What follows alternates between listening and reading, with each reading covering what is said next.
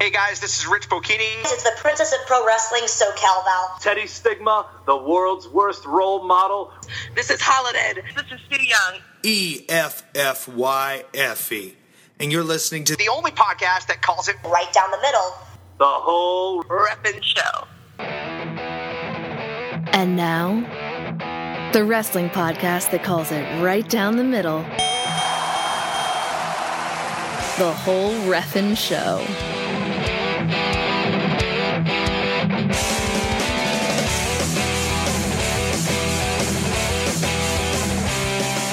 Welcome, ladies and gentlemen, to episode 60 of the whole Reffin' Show. It is the only wrestling podcast that calls it right down the middle. My name is Daryn Beasley, My name is Perry Smith. and we are super excited to have you joining us today.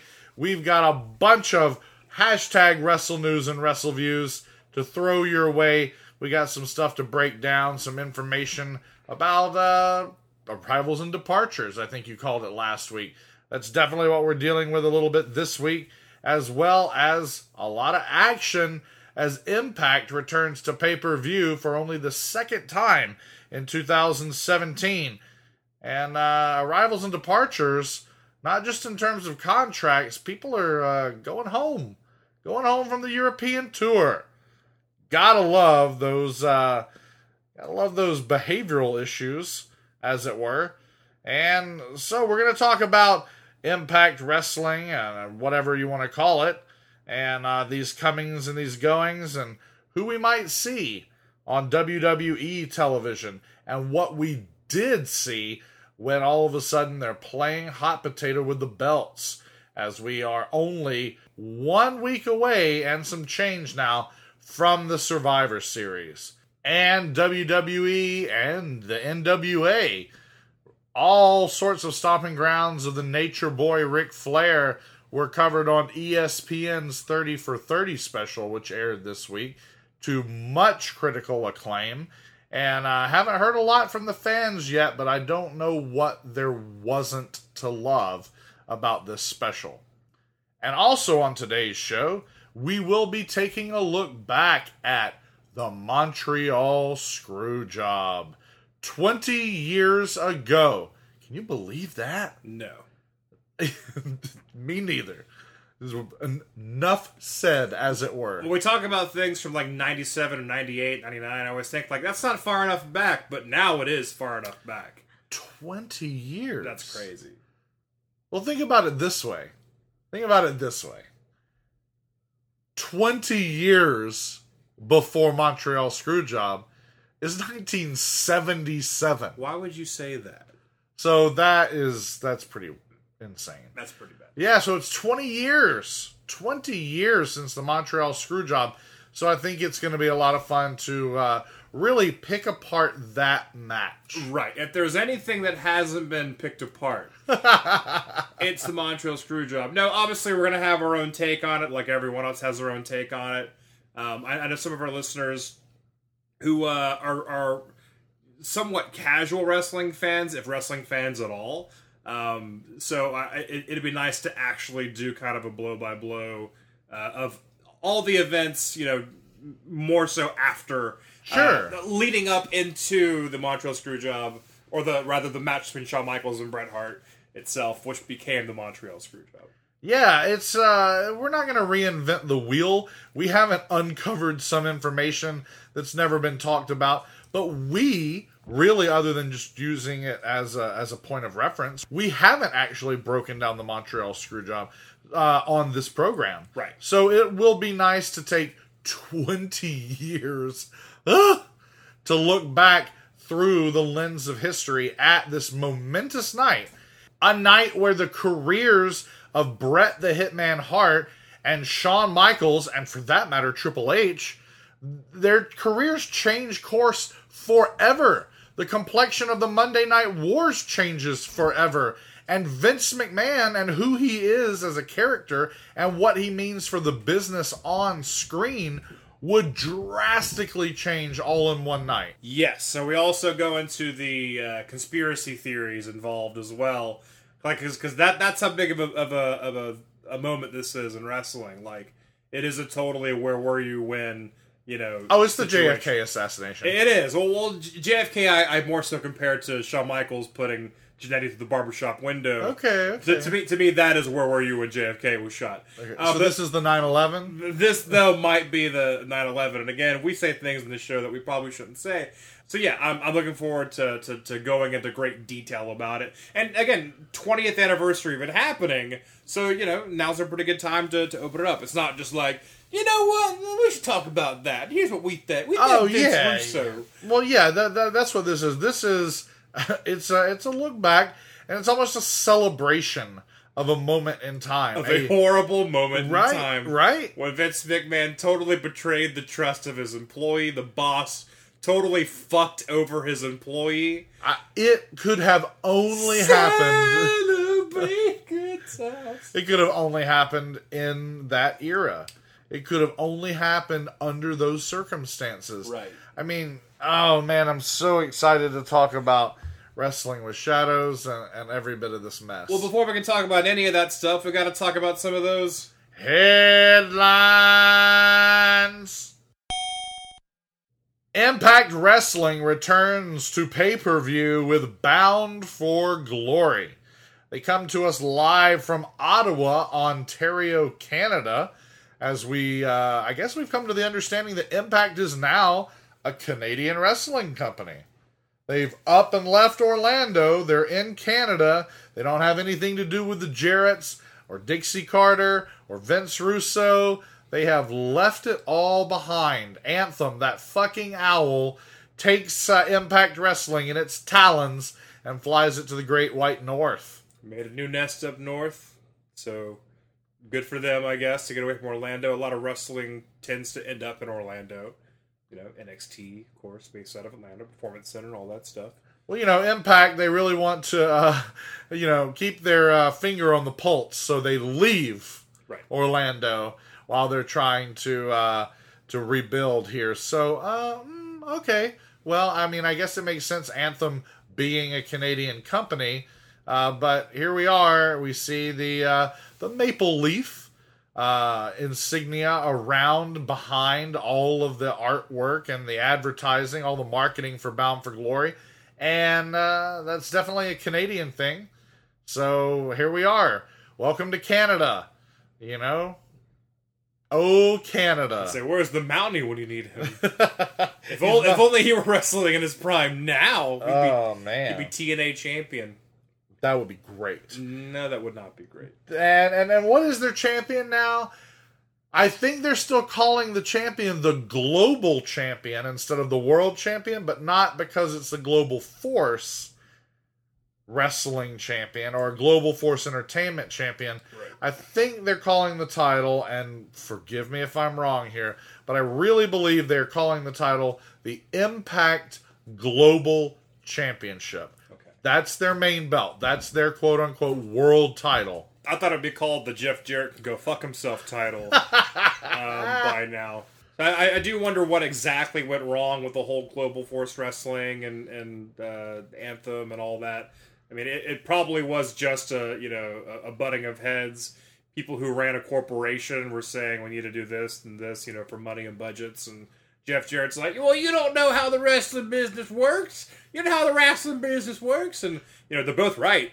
But you know when people can't agree on that kind of stuff, And he might have also said something like, I'm going to slap your nuts. I'm gonna slap your nuts. He may have said, but I mean, like it's like WCW. Like uh, they're trying to run WCW, and uh, you know Turner's people are just like, no, this, this, and this. They're like, no, no, no, this, this, and this, and you don't understand the wrestling business. They're like, you don't understand business in general, and it just falls apart. ECW couldn't get their shit together when Paul Heyman tried to do all the business on his own, and yeah, so it's it's it's it's rough to, to have the two. You basically just want a wrestler who has billions of dollars to, to run your organization because they'll run it their way and they've got plenty of money, so it's fine. So it's it's just it, it's a weird situation. I feel bad for Jeff Jarrett. Obviously, he's having a lot of issues right now. Last I checked, he is still in rehab um, and hopefully getting better. But I mean, as far as like his wrestling days, I don't know if there's anything left for Jeff Jarrett besides wrestling indie shows, which nothing wrong with that.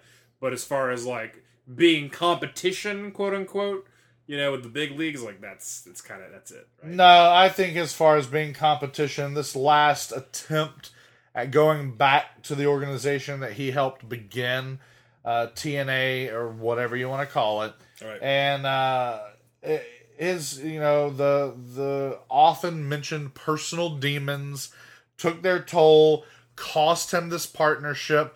I think you're right. That he's done. It- it- that that part of his career has to be over. But he's not an old man. He can go wrestle on the indies circuit as a physically fit, capable individual for several more years once his health is, you know, secured. He needs to take care of his substance abuse problems. But I, I think he's got, you know, uh, gas left in the tank as far as a wrestler. Is he going to be back on top of a major organization as a champion? No, especially not uh, if he's not the one who's Let's say it, it helps if you run the organization, you become the champion. Uh, me personally, I never would have let Jeff Jarrett become champion of anything. Oh, Um, this is we we've really always disagreed on this. I'm a big Jeff Jarrett fan. Yeah, that's you're wrong about that. Um, But the thing I do, I, the thing I'm most curious about is is uh, if there is uh, a full truth to the fact that Vince McMahon is footing the bill here and paying for Jeff Jarrett's uh, uh, rehabilitation uh, or whatever is going on. Is Vince going to look somehow for a return of the favor? Is Jeff Jarrett WWE bound in any capacity? I don't see what Vince McMahon would want out of Jeff Jarrett. I think he'd probably want to stick him down in Orlando at the Performance Center. Right. Sure, I'm, I'm sure he's got a couple things to show the kids down there. Like he's he's a good wrestler. You know, I I, just, I never was on board with the character Jeff Jarrett. Well, uh, right, and again, that's where we disagree. I was on board with almost every version of that character. I'm a huge fan of Jeff Jarrett, but, but, uh, you know, the, it was the roadie singing the whole time. I do know. I do know, Okay. and uh, even though I keep, I keep my copy of WWF the Music Volume One in my car at all times, Full metal. and uh, exactly Full Metal. That's the track I listen to the most often. It's a good song. It's a good song. but it's not Jeff Jarrett singing. I don't care. And I always go Jeff Jarrett song, and it's like, oh, but it's not Jeff Jarrett. That's that's so weird. No, it's the road dog, Jesse James. Who's had his own share of substance abuse issues over the years. He has. Which, as you mentioned recently on Twitter, he said like you know he's so many years sober. I think five years. Well, not Uh, bad. which is good for him. Good for him. not bad, But Brian they James. gave the Road Dog a job, but the Road Dog said horrible things about WWE. There you go. Uh, so who knows? But No, Vince McMahon has to acknowledge, and, and probably does, that Jeff Jarrett comes. uh, Jerry Jarrett, his father, was one of Vince McMahon's most trusted allies in wrestling. There was a time when Vince McMahon was looking down the barrel of federal charges of uh, distributing steroids and other drugs looked like he was seriously going to prison. And from every account I've ever heard, the only person Vince McMahon felt completely comfortable with being the steward of the WWF at the time while he was possibly going to prison was Jerry Jarrett. Wow. So, I mean, Vince McMahon knows what this family uh, has done, what they are able to do, and hell, he signed Jeff Jarrett to contracts over and over and over again. Yeah, he. I, I feel like he would give Jeff Jarrett a contract to go down to the performance center and train in a heartbeat. I mean, you look. I mean, I. I'll just look at some of the people that they've they've had down there uh, training, and you and you think, oh, well, that's an odd choice, or that's an odd choice. Billy Gunn, you know, Bill DeMott, Steve Corino. These are all people that I respect. Bushwhacker Luke. These are all people that I like their careers. I like who they were as wrestlers, and I think they have things to uh, to give back as a, as an instructor. But you might be surprised that the WWE has actually invested time and money in these people, but they have. Right. A- anyone who's been there has knowledge to share in the very least. There you go.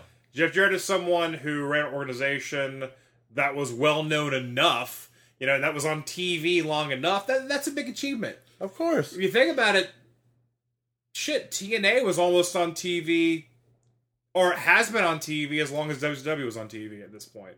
Oh, much longer. Yeah, yeah, yeah. That's that's accurate. That's really weird to think about because TNA only really even existed. It was even successful in the beginning was because it was all the WCW guys going, all right, over here, over here. Like here's here's a life raft away from the burning Titanic that Yeah. is uh, that is well, the Titanic didn't burn it crashed, but you get the idea. It was- it hit a, hit That's how bad it was. It was that. bad. It was like a burning Titanic. right. So you know. It's sinking and it's on fire. A bunch of WCW guys got on that life raft, and Jeff Jarrett was like, "Hey, I know a lady that's got some money. Let's uh, let's do some more WCW wrestling, basically." And then, then that's what it was. And hey, any any WWF WWE champion who leaves the company, they can come over to our company and they'll become champion instantly. And that was a really good business model for a long time.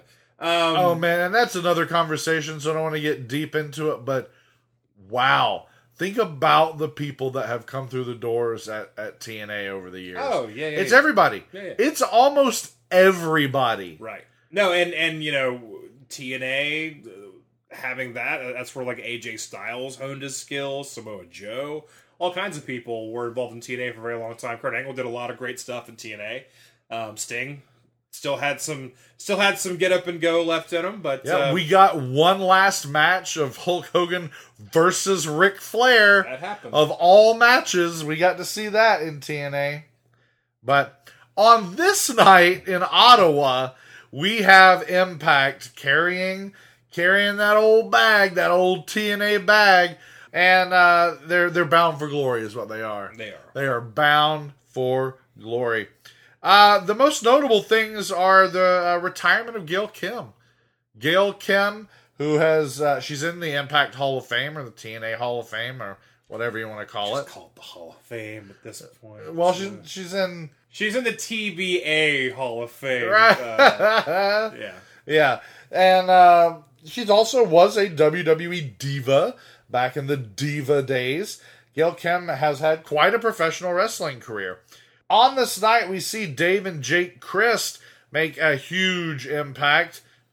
Pun, Whoa! pun definitely intended. They make a huge global force wrestling. no pun intended. They uh as the and, and the wrestling now is Ohio versus everything. Now they were known on the indie scene as Ohio is for killers, uh, a playoff, of course, of the state motto of Virginia. Virginia is for lovers. Ohio is for killers. Maybe that's a little too intense. Maybe. Maybe that's a little too intense for that fucking owl. But uh, Ohio versus everything is what they're calling themselves now. Little O, big V, little E. And they got Sami Callihan in tow. So the Crist brothers with Sami Callihan, Ohio versus everything, make uh, make uh, their their presence known at Bound for Glory. And Jimmy Jacobs, Jimmy Jacobs of Ring of Honor, Age of the Fall fame, and recent WWE infamy as he posed for a picture with the invading Bullet Club in the parking lot. And word has it now, of course, as the story developed, he did it on purpose. He was looking for a straw to break the camel's back. He was unhappy. They were unhappy that they being the WWE. Uh, it was a type of relationship that wasn't going to end, but wasn't a good one. So he did uh, what I guess what he knew it would take. Let me uh, let me make a major infraction here that sort of ends up with egg on Vince's face. Let me take a picture of myself with a friend of mine, and I'll I'll lose my job uh, over it. I didn't say it was right. Okay, I said yeah, it was yeah. Vince McMahon's company, Right. and it was Vince who does not like egg on his face, even though I He doesn't don't like eggs at all. I, and I don't know. I don't know how that is. I don't know how that is egg on your face. But in the world, you know, in Vinnie Mac land, that's exactly what it is. And so he says, Jimmy Jacobs, hit the curb, honey. Well, we we we, we know that wrestlers have to be very careful about making appearances with other product. You know, we we were at a uh, a, a independent show recently. Yeah, Oh yeah, I And know exactly what there you're was talking someone about. who wrestled for the independent show, but was basically wearing like what a hoodie, and Right. like you could not see their face, totally incognito. not speaking to anybody because they knew if one picture came out that there would be there would be hell to pay. So I mean, it's, they're serious about it. Vince McMahon has fired people over ridiculous circumstances, um, and you know we hear more and more stories about Vince McMahon, and it, it's it's more and more absurd. But the more you hear, the more it's like I I totally understand that only because it's Vince McMahon. Um, anyway, Only because right. only because it's Vince This McMahon. This would not happen Right. in any other business in the world. it's just like I'm gonna I'm gonna cite uh, Matt Cross when we had our when we talked to, to Matt at our our live uh, our live show, and he, we talk about I, I think I asked him like what's the strangest like fan request ever, and Matt Cross said he was like, well I I feel like I have no answers because I'm going through a bunch of them, but it's like no no no. All of those are are very absurd and strange, but I'm so used to all these strange requests that it's very normal to me. Like people asking for like ring worn gear, ring worn like underwear and stuff like that. And you know, I found myself when, uh, you know, we are we are we are the king of digressing. We are the the dual monarchs of uh, digressing, but that's fine. We're the the weekly digress. And uh, yes, uh, I will say, you know, I never thought about it that way. I never thought about uh, what that meant or what that could mean. The the ring worn, you know, uh, especially the way that Matt Cross was putting it. Sweated in. Once he said underwear, Yeah. my whole world, and forgive me if I'm being naive here, but uh, I thought better of myself uh, th- than than to, to be surprised by anything. And yet, while I guess maybe I had conceived of that before, Mhm. when it actually came out of his mouth, uh, it sort of turned turned my uh, world upside down a little bit. And let me tell you why. When I first met Raven, who was my favorite wrestler, at WrestleCon, the weekend of WrestleMania 27 in Atlanta, uh, he had uh, two pairs of ring worn knee pads and one pair of ring worn boots. Well, not only were they a pair of his wrestling boots that were clear, they clearly had been worn. You could tell they weren't brand new boots.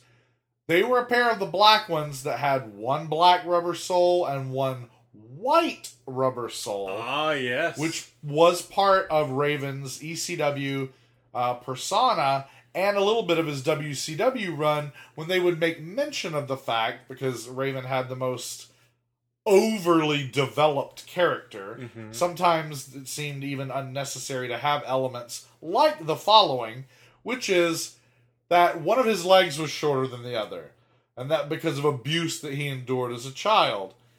Okay, that's brilliant. It adds to the tortured soul character that was Raven, right? All you had to do was look at the two souls and see one's black and one's white. They're the same size. Right. This guy does not have one leg shorter than the other, but it kind of gave that appearance because of having a white sole on one of the boots. As he's been my favorite wrestler for the last 21 years, and uh, there I was standing in front of him, and that was a particularly neat little aspect of his character that I always treasured. Hell yeah, I wanted to buy those boots. Now, I don't remember what he was charging for them, and whatever it was, was probably too much. Probably in the thousands, I'd imagine. And whatever it was, I declined yeah. uh, for one reason or another. if you had the money, though. I might, I probably would have. Okay, okay. But like, I wouldn't, I wouldn't have intended to do anything with these, or even imagine doing anything other than getting like, you know, like a a big plexiglass thing and like with a little pedestal and set them up and go and set it in the corner. That's know? like when you have them. What do you do with them? Right. You, you're not going to wear them around town. Well, exactly. And but you know, they could go in sort of an area of my house like a trophy.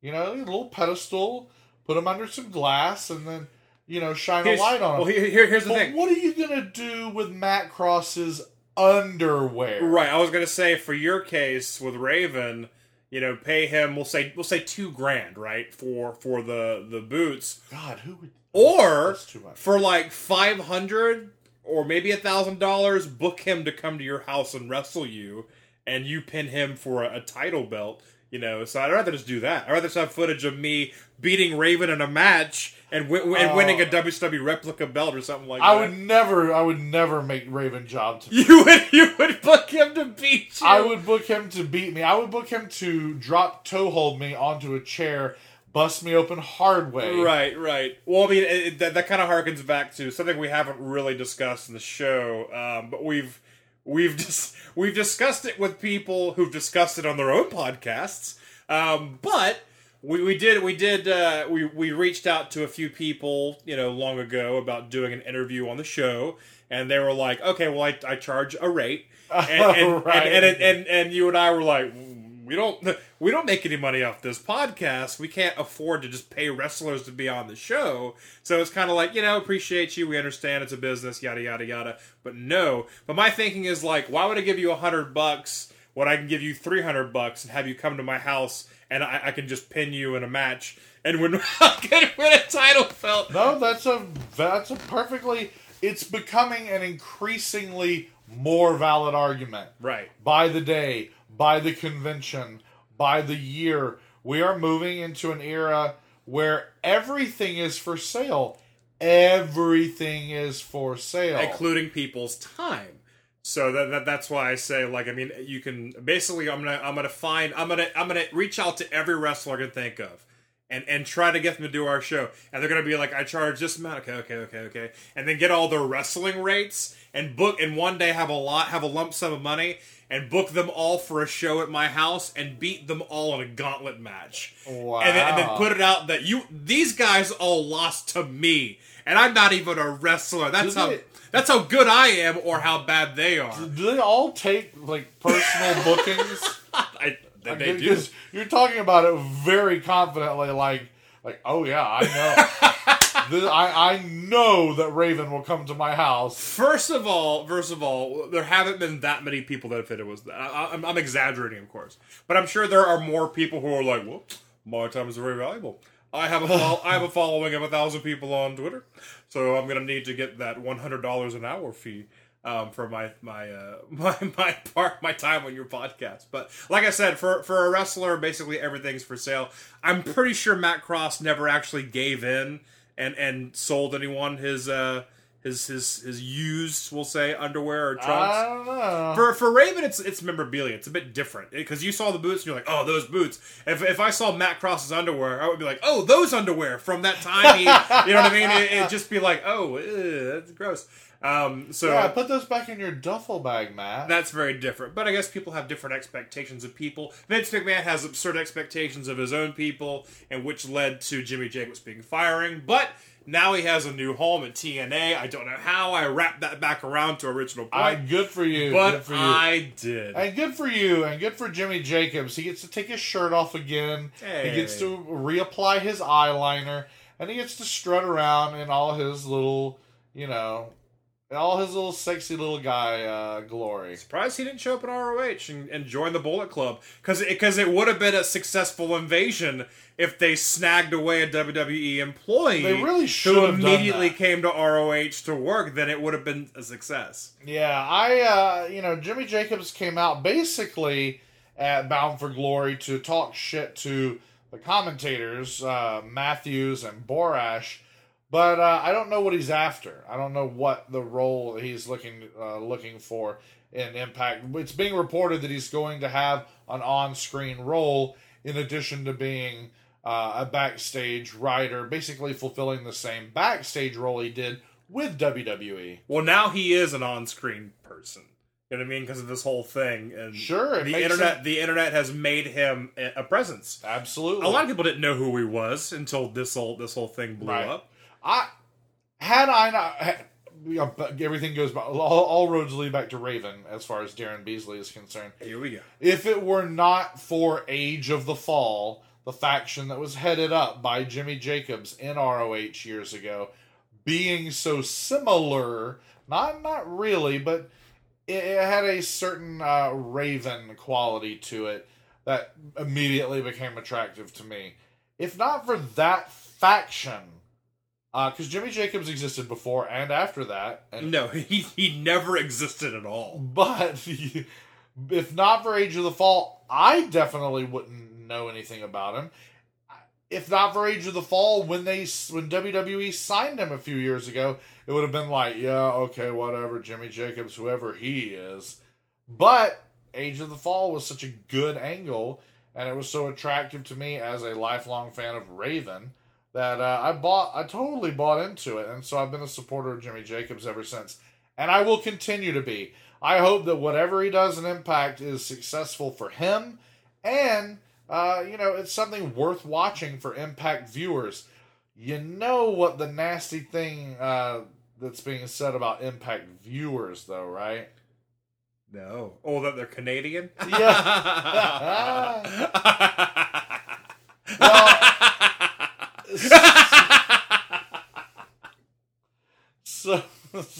wow. So it seems, so it is being reported. Not only are they not able to sell tickets to their events right now, not only are they not able to give away tickets to their events, they're actually padding the crowd. They are doing it in the worst way possible. They're losing even more money by paying, uh, I guess, essentially background actors, extras. They're paying people to be extras.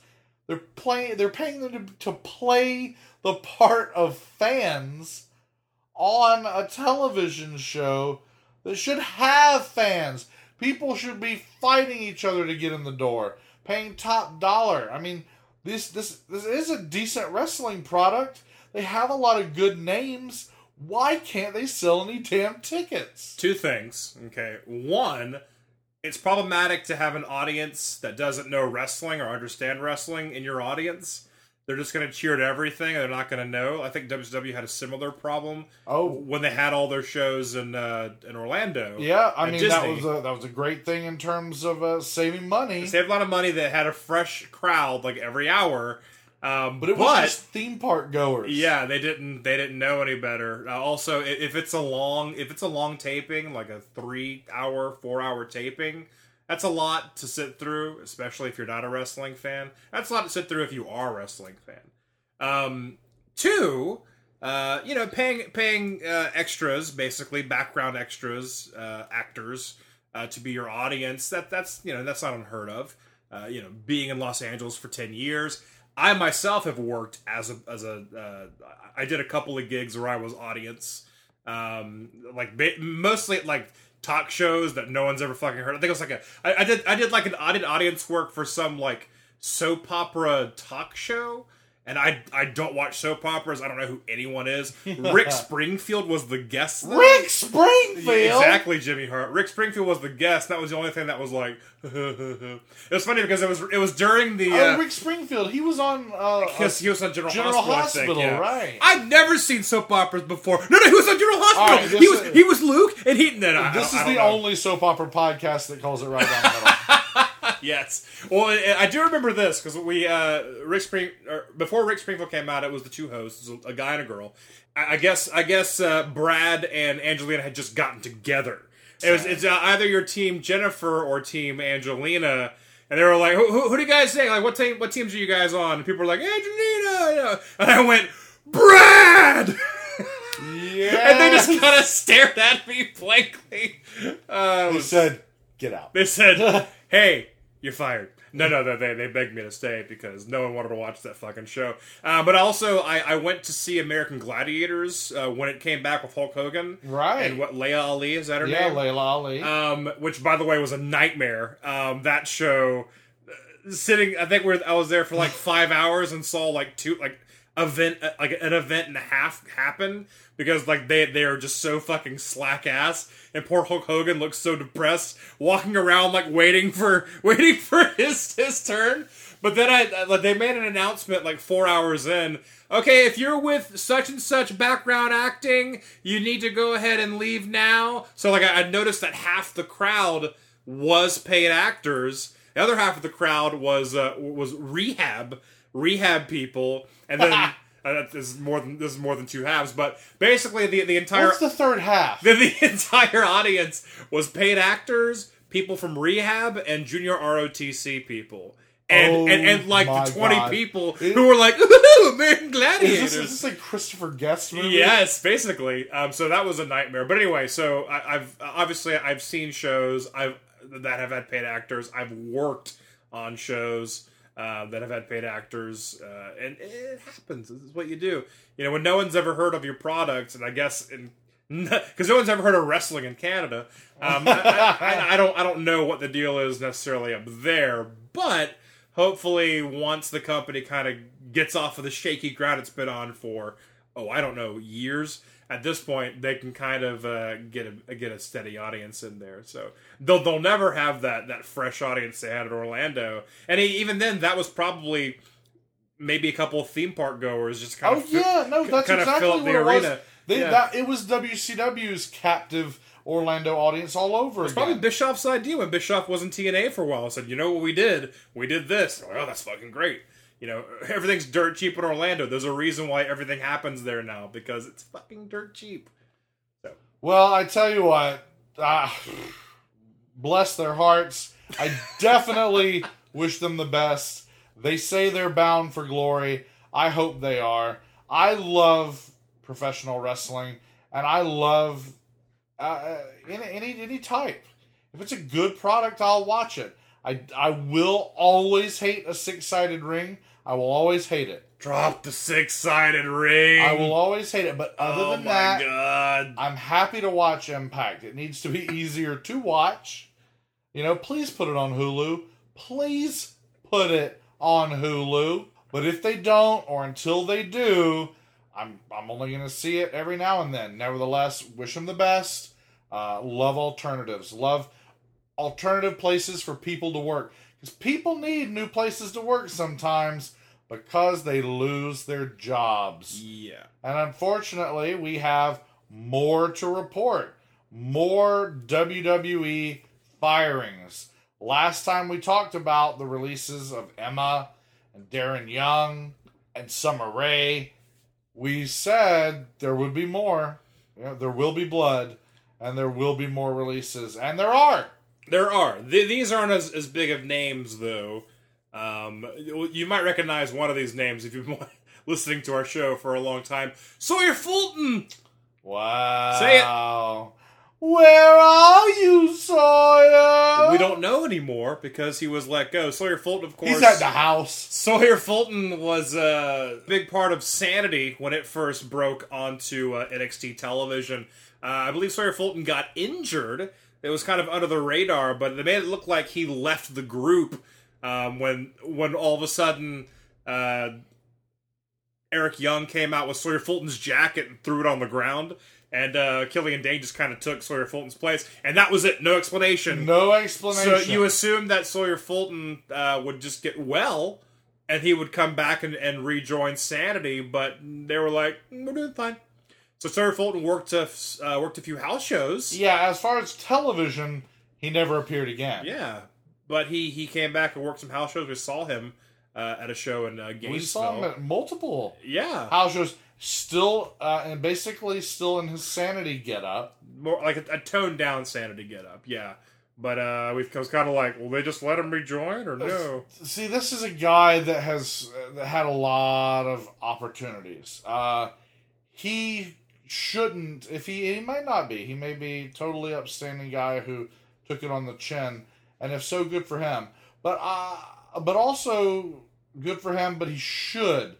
He should be proud of how long he was there uh, in developmental. How much faith and money was invested in him. How much we talked about him on this show. Uh, exactly. I mean, this guy was originally part of a stable, a much larger stable that included uh, Jason Jordan, Chad Gable, Angelo Dawkins, the Chad Gable stable. and they were all they were called Shoot Nation, Mm-hmm. and they were this large group of basic like uh, amateur wrestlers, which basically uh, American Alpha was uh, sort of an evolved version of that.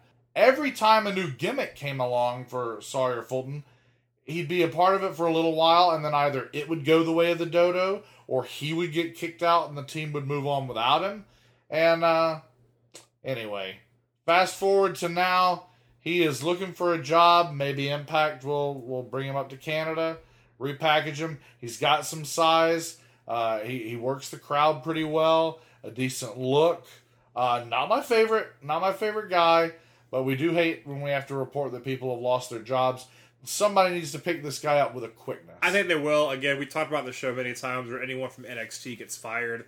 Um, is they still have that NXT on their resume. It looks pretty damn good. So at least you know promoters know that they've got the right training and what have you. So I, I do think Sawyer's going to show up somewhere pretty quick. But someone else who was let go by NXT uh, is someone that I don't think we've ever talked about on the show, but we've seen him at a lot of house shows, not in a wrestling capacity. I don't think we ever saw him wrestle. Uh, Leo Gao. Yeah, I've never seen him in anything except the black polo shirt Yeah. and some wind pants. The security outfit. Yeah, the security outfit. And even when I've seen him like on WWE.com, he's sort of standing around in the performance center wearing that exact gear. And supposedly he is highly entertaining. Supposedly He, he's he- like a kung fu panda. Right. There you go. Well, I've also heard to, heard of you know, heard him referred to as like the the the Chinese uh, the Chinese Kevin Owens.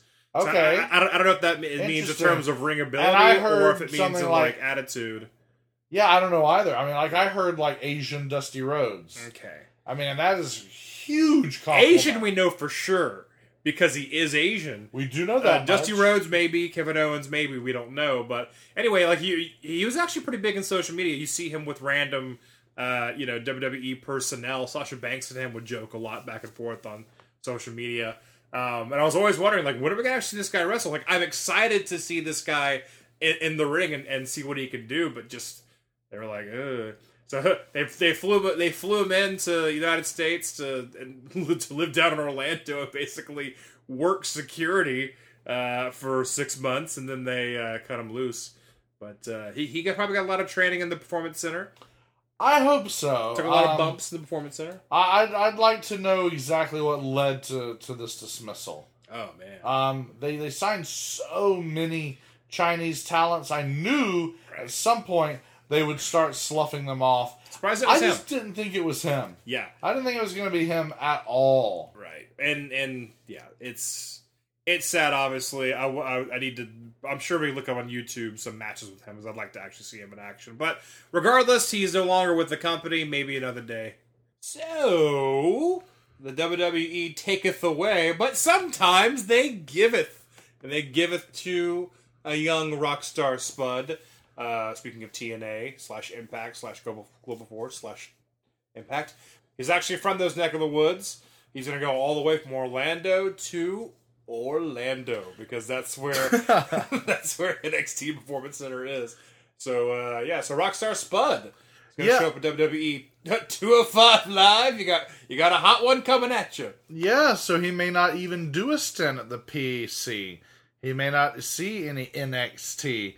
He might be headed right for the 205. Ooh. Uh, Rockstar Spud, uh, he was part of uh, the TNA's British boot camp. That's how he sort of came on the American wrestling radar. He ended up in TNA. Uh, Rockstar Spud, I've seen him do a lot of different things, and uh, I know that he's got like uh, some online uh, sort of getting to know you, talking shit type of podcast like uh, things that he does, and and good for him. What I really know about Rockstar Spud is two things: that he he did a job to to Maxwell Hardy, which is a low point, and to me the high point of his career was uh, God, was it when was that? Was this last summer? Now, uh, when he was basically playing like a number two or like a chauffeur or like manservant to uh, the new and the, the second version of Aron Rex. Yeah. When he was playing like a Liberace type character. AKA Damien Sandow. Right, aka Mizdow. Yeah. Uh, when he went to uh, Impact, he went by Aron Rex. And at first he came out and he was just Aron Rex. I'm a mean, mad man.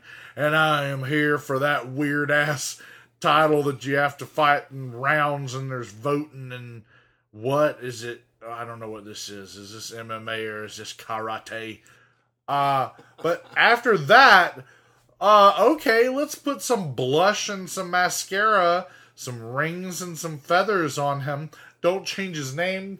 Don't really just no. This mean mad man is now Liberace, and uh, I I thought it was great. I loved it. I loved it. I, I liked it. I loved it. I wanted some more of it. A lot of people were on board with this. I They, they enjoyed it. or what wasn't to enjoy.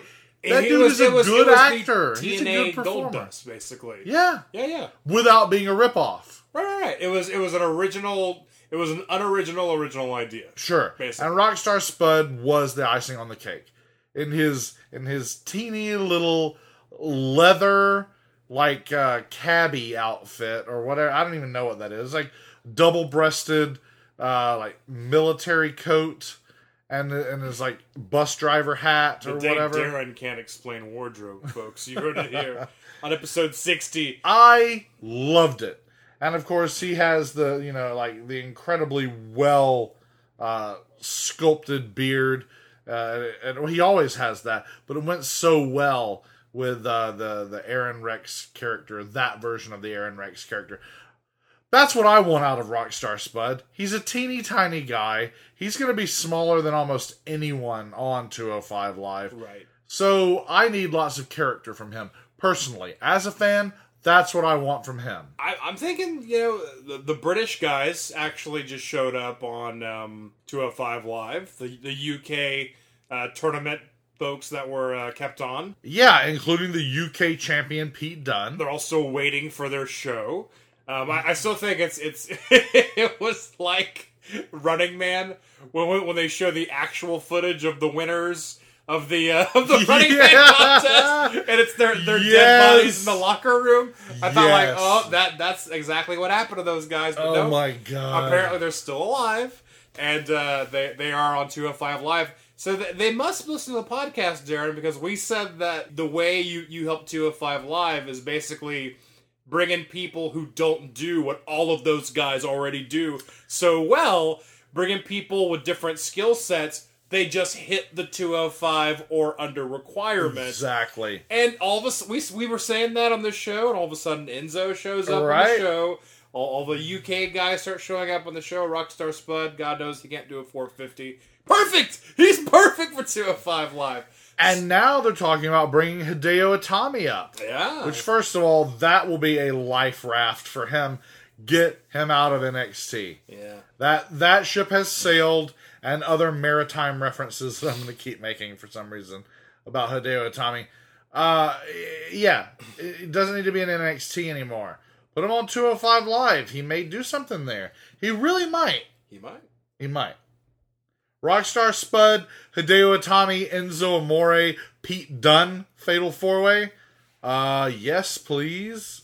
Uh, I can dig that. I was super into that.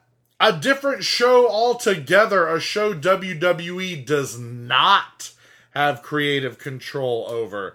ESPN and their wonderful, wonderful, truly uh, innovative and creative documentary series 30 for 30 that began several years ago. Originally just began as 30 films. And uh, after those original 30 aired, they just decided, ah, indefinite amount, going on forever. This was way too huge of a success. I, I, I will say that uh, 98% of these 30 for 30 specials are watchable. And 85%, What are the 2% that are not? uh, that you are know, like something about like 70s international soccer. What's wrong with Like, that? I, it's not good.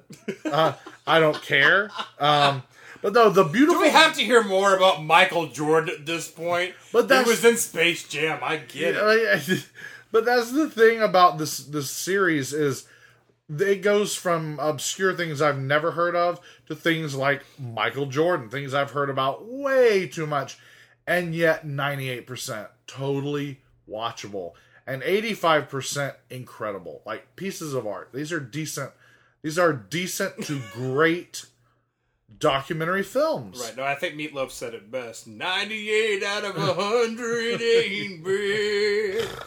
That's true. I That's to make a. Meatloaf reference. It, it's been a while. It's been a while. Uh, and that's a Staind reference. Uh, did he cover it?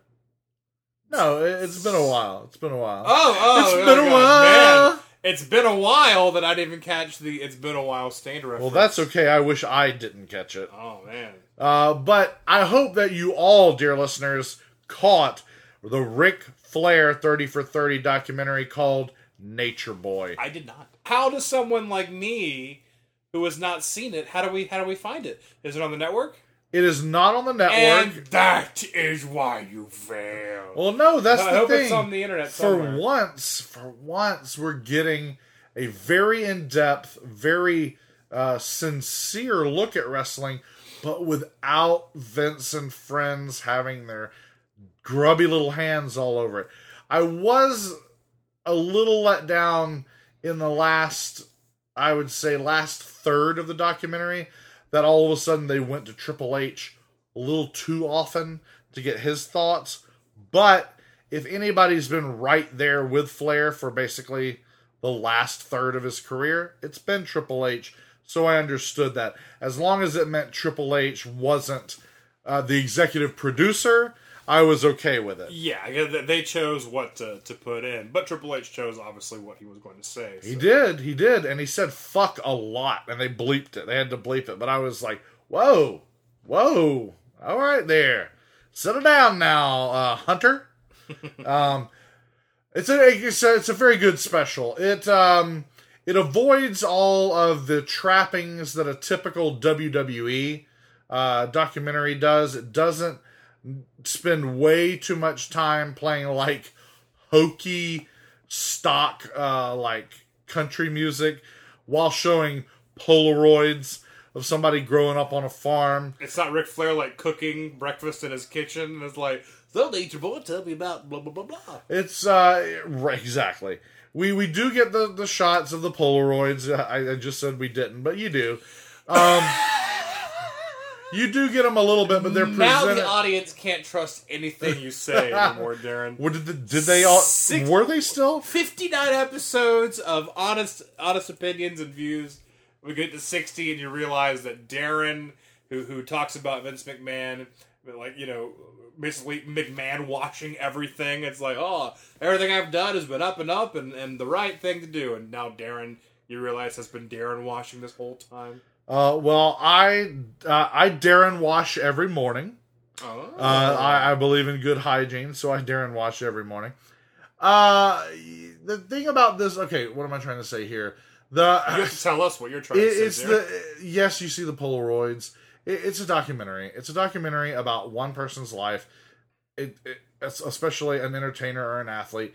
It's going to follow a certain formula, but He's both, what, by the way. But what we don't get is we don't have like twenty minutes of him talking about Jim Herd and wanting him to cut his hair and put a diamond earring in and go by the name of Spartacus and and we don't have to hear those same old tired stories. We don't have to hear Ric Flair sit there and shill for Vince McMahon and talk about how the happiest day of his life was the last Nitro because he felt like he was being held hostage there. Ric Flair, I love you to pieces, buddy, but uh, every time you tell a story about how much you hated WCW, you know it's bullshit. I mean, other than that early, brief, early '90s brief stint in Stamford, he was an NWA WCW guy, ride till you die. You know, like that was his that was his bag. Right. If he'd wanted to be in New York, if he'd wanted to be on Vince's programming, he would have been. He even says so on the 30 for 30 that he had an offer to go there in 86, he had an offer to go there in 88. He didn't take either of them because he made perfectly good money with the NWA.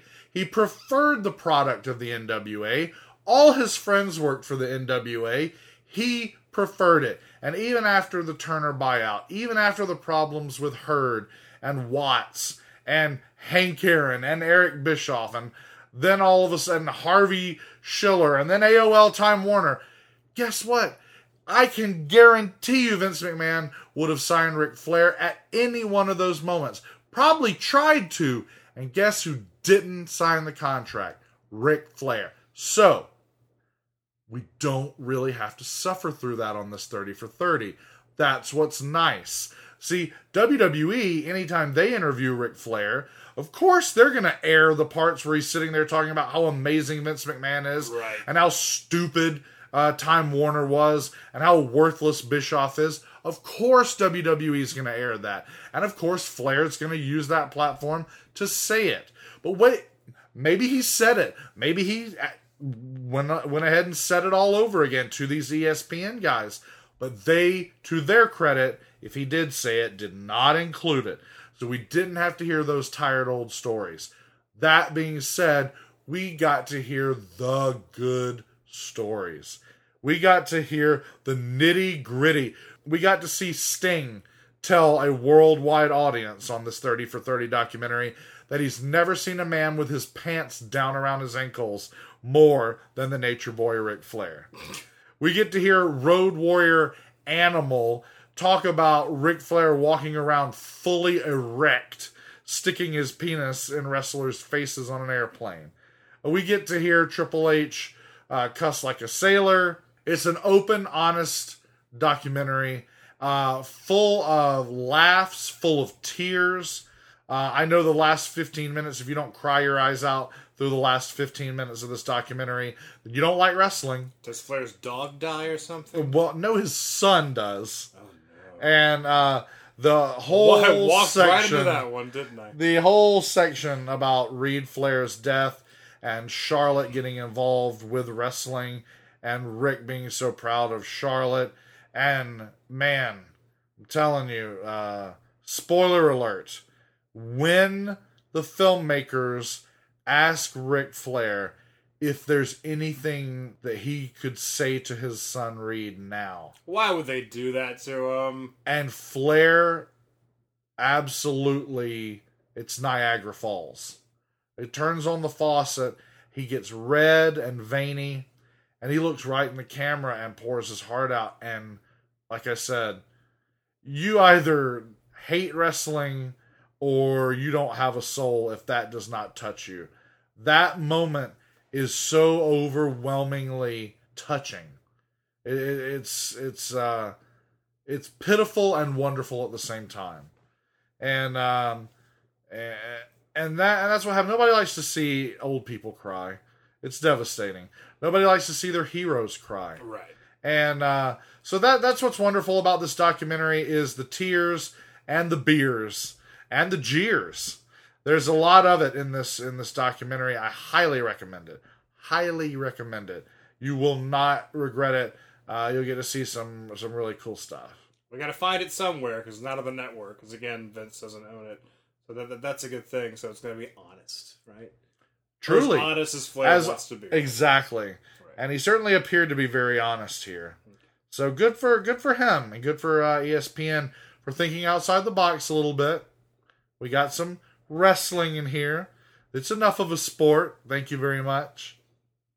Got athletes doing athletic things. I don't know why it's not a sport, but anyway. Speaking of Vince not having control over uh, something, or at least somebody or somebodies, uh, Kevin Owens and Sami Zayn in a little bit of hot water uh, after their actions on the latest SmackDown Live. Uh, WWE is currently overseas in England uh, doing Raw and uh, SmackDown Live. They filmed them in the same uh, arena, uh, back to back. Um, and uh, it's it's it's kind of coming out now why, but uh, Sami Zayn and Kevin Owens were actually sent home from the tour. Uh, some people have said that that there was a, there was an angle where Sami Zayn fought Kofi Kingston on SmackDown, and the I guess the end was supposed to be the New Day, basically physically forcing Owens and Zayn uh, backstage, but apparently Owens and Zayn don't quite get forced backstage. They kind of go backstage on their own terms, and it just it doesn't it doesn't quite work well or whatever. But Well, yeah, But- I, I wouldn't. maybe Owens and Zayn just thought that New Day shouldn't be enough to stop them. Right. So and I, I, I can kind of see that, but I mean, it, when you when you do something that creative and McMahon and all of them have not told you to do, you're basically quote going into business for yourself at that point. You are. In which case, it, it, it makes uh, and you have to be reprimanded. Otherwise, you know what would stop you from doing it all the time. Um, so uh, they're basically sent home for that. But also, Kevin Owens apparently complaining about how the night went on the bus. Uh, rubbed a lot of people the wrong way, and that was another factor. And uh, so that's that's all very interesting. Uh, all that going on, especially I wonder how it'll affect because so far they don't have matches at Survivor Series, and this Survivor Series card is already in a lot of danger as far as there being uh, changes made uh, over this, this, this span of the week by itself because we already have a change to the Survivor Series tag team match, which is going to be the Raw champions against SmackDown champions. SmackDown Live champions are still the Usos. The Raw champions, however, as of the latest Raw, no longer Dean Ambrose and Seth Rollins. They actually lost them to The Bar, aka Sheamus and Cesaro. So the SmackDown Live champions, Usos, will now face The Bar at Survivor Series. On top of that, on SmackDown Live this week, Jinder Mahal loses the World Championship to AJ Styles. So now it is no longer Jinder Mahal versus Brock Lesnar. It is indeed AJ Styles versus Brock Lesnar at Survivor Series. Clusterfuck. It All is, but it is. The setup is unnecessary. It's a cluster. Uh, and every in their defense, everybody would like to see AJ versus Lesnar. I want to see it, Right. but I had already decided I wanted to see Jinder and Lesnar. Absolutely. When, when you Hashtag don't hinder Jinder. when you start uh, when you start advertising you know matches for an event you kind of like you're stuck with it. Like that's it. Like i was i've already seen like you know mahal talk shit on lesnar on, on smackdown live i've already seen lesnar talk shit on mahal or rather paul heyman uh, talk shit on behalf of brock lesnar. Um, but so yeah i was like okay I- i'm set up to watch champion versus champion Mahal's a big guy. Like he won't he'll, he'll look intimidating up against Lesnar. Um, and and yeah, so now we don't have that. So I mean, it, things could change. They could easily have AJ lose the title back to lose it back to uh, Jinder Mahal. But poor AJ Styles, who who wins the U.S. title from Kevin Owens at a house show, a non televised event, right? AJ Styles sent in to replace a sick Bray Wyatt at TLC on Raw. Not his show. He's a SmackDown guy. yeah. AJ Styles does in one match what Nak- Nakamura could not do in three matches, what Orton couldn't do in at least three matches, and beats Jinder Mahal. It's crazy. They let they let they let AJ Styles do whatever he wants, and God knows I fucking love AJ Styles. But right, but it's it's them doing. he as- can't be your answer for everything. He can't be your fucking Batman. He can't be your fucking Wolverine. He can't be the the, the way you tie up all the storylines. Oh, this happens, this happens. Oh, but then, you know, Wolverine comes in and stabs him in the face. It's all good. Or, oh, this was going on at the dark side. Uh, oh, but Batman, he's very smart and he, he okay. So, I mean, that, that's kind of AJ Styles is. It's like, oh, but, but uh, Jinder Mahal, but uh, we don't know. People don't like that. Oh, but AJ Styles comes in and, and he, he's, you know, he's, he's Batman. So, um, so kind of, that's kind of strange to me how he's like the go-to. Like, oh, everyone loves AJ Styles, but it's almost like, you're using him too much for everything at this point. And I agree with that, but for now, he's the champion. Now you have to do too much with him. Yeah.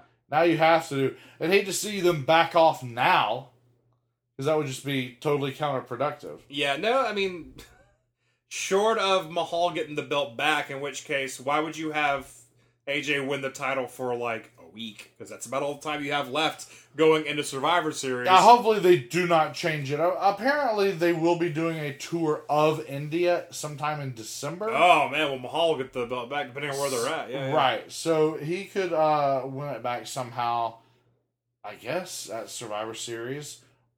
But I'll have to do it pretty soon.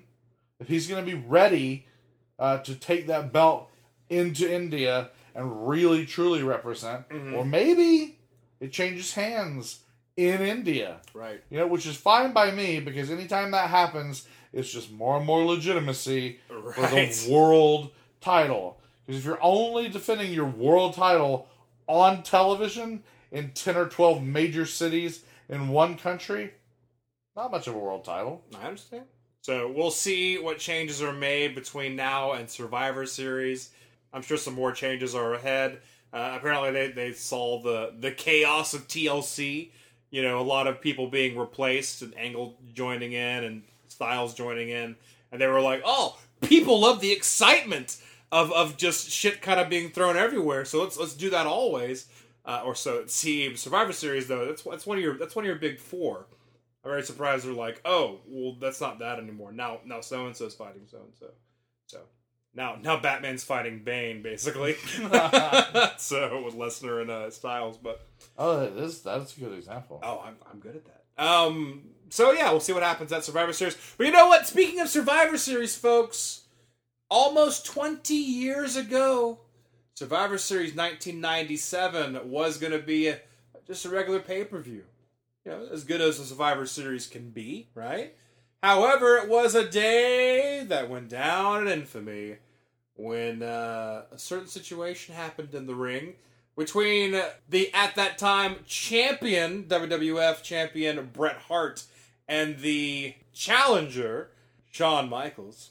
A situation that became known as the Montreal Screwjob. Now this has been analyzed to death, To death. but we're gonna dig it up.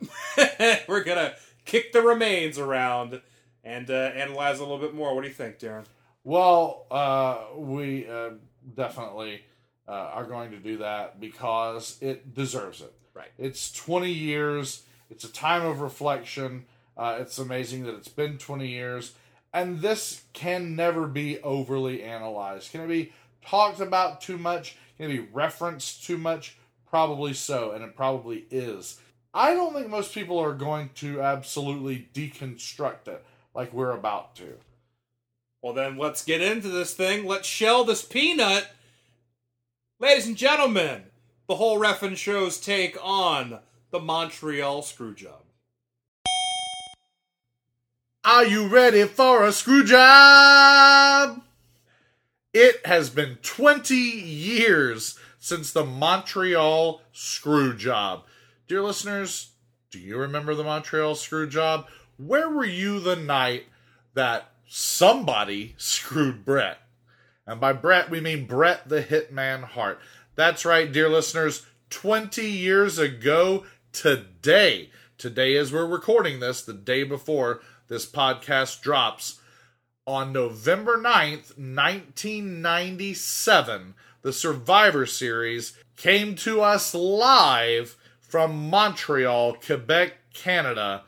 And we saw a main event that pitted WWF champion Bret the Hitman Hart against the challenger, the most hated rival, the Heartbreak Kid, and leader of Degeneration X, Shawn Michaels. And he has the second most coveted title in the uh, industry, the European title. That's right. We always we forget that he at the time he was the European champion, a belt that became nothing. Uh, the second D'Lo Brown was European champion. Yeah, yeah. It's a lot like today's UK Championship. They're trying their best to ruin it, and there's no reason. there's no reason for that belt to be ruined. I mean, at least they brought Pete Dunne out recently on a real show instead of uh, a network exclusive show where they've hidden him away. Yeah, The belt itself is too beautiful for them to do that with the UK Championship. Uh, but yes, it, on this night 20 years ago, we saw Shawn Michaels with Degeneration X, and this is the original Degeneration X with Shawn Michaels at the helm, Triple H on the side with his bodyguard Chyna and the enforcer ravishing Rick Rude. And uh, this was quite a quartet of folks. And on this night, Michaels is taking on Bret Hart. And let us set the stage for the night. Bret Hart was on his way out. And when we say on his way out, out of the WWF. Bret Hart's contract uh, had been, I guess it was uh, mutually agreed upon that they would uh, be backing out of the 20 year contract. Right. You have to remember that Bret Hart, Vince McMahon begged Bret Hart, who was going to leave already, to stay in WWF because he felt he couldn't go on without Bret Hart. So he basically begged Bret Hart and said, like, we're such great friends, you know, please stay. Don't go to don't go to Ted Turner's WCW. Twenty year guaranteed contract. All right? Which was unheard of. Unheard of. Except that they, they then turned right around and did it for Mark Henry. But At the time it was unheard of. at the time, Before anyone had ever heard it, it was unheard of. that's true. Right. For 10 minutes until Mark Henry came in, came in in the following meeting. Mark Henry wondered why his contract had Bret Hart's name crossed out and then his name written above it. And then like a huge multi-million dollar figure crossed out and his 60,000 a year Yes. penciled in. All right. Uh, oh, Ms. Ark. Oh, man. So Bret Hart has decided he's going to WCW. Vince backing out of the 20 year contract, even though it was Vince's idea. Bret is like, fine. Bret's already pissed. He he hates the new direction of the WWF. He hates this this period, which is right before what will become Attitude. And what what's so amazing to me to look back on is that Bret Hart, his choice of words in his interviews, his actions, and everything about him and that incarnation, that final huge incarnation of the Hart Foundation, to me, that all of that Bret Hart right there in 1997 was as much or more uh, valuable in terms of the Attitude Era than anything else in the Attitude Era. Bret Hart to me, the the the Canadian hero, and that sort of rough around the edges Hart Foundation, that five member Hart Foundation, is every bit as attitude as DX and as Stone Cold and as Lord of Darkness Undertaker. To me, Right, right. No, uh, well, the thing, the thing with Bret Hart is he, he just had that old school mentality. So when when things were becoming basically Vince was saying, "All right, well, fuck, sex and sex and violence because we got to compete with WCW." So the Attitude Era was born out of that. Um, Bret Hart, I mean, very vocal about I, don't like this and like you know you should have better standards in America and be more wholesome and all that stuff. And. uh, DX comes out here and they're shaking their asses and, and cursing on TV and and Bret Hart was just being Bret as far as we knew, but I mean, Bret Hart n- never would have survived in the Attitude Era. Because even though technically morally he's right, you know, like that this is a kids show for the most part, and DX they are acting like assholes, but like that was the cool thing to be an asshole. That that NWO you know mentality, which worked so well for WCW, WWF completely ripped off with DX. Let's go ahead and just I mean obviously oh say for that. sure, no, uh, Right, right, right. one hundred percent. But um, so even though Bret Hart's going, that's horrible, and and why why would you applaud that? People are like, yeah, you suck. Go back to Canada.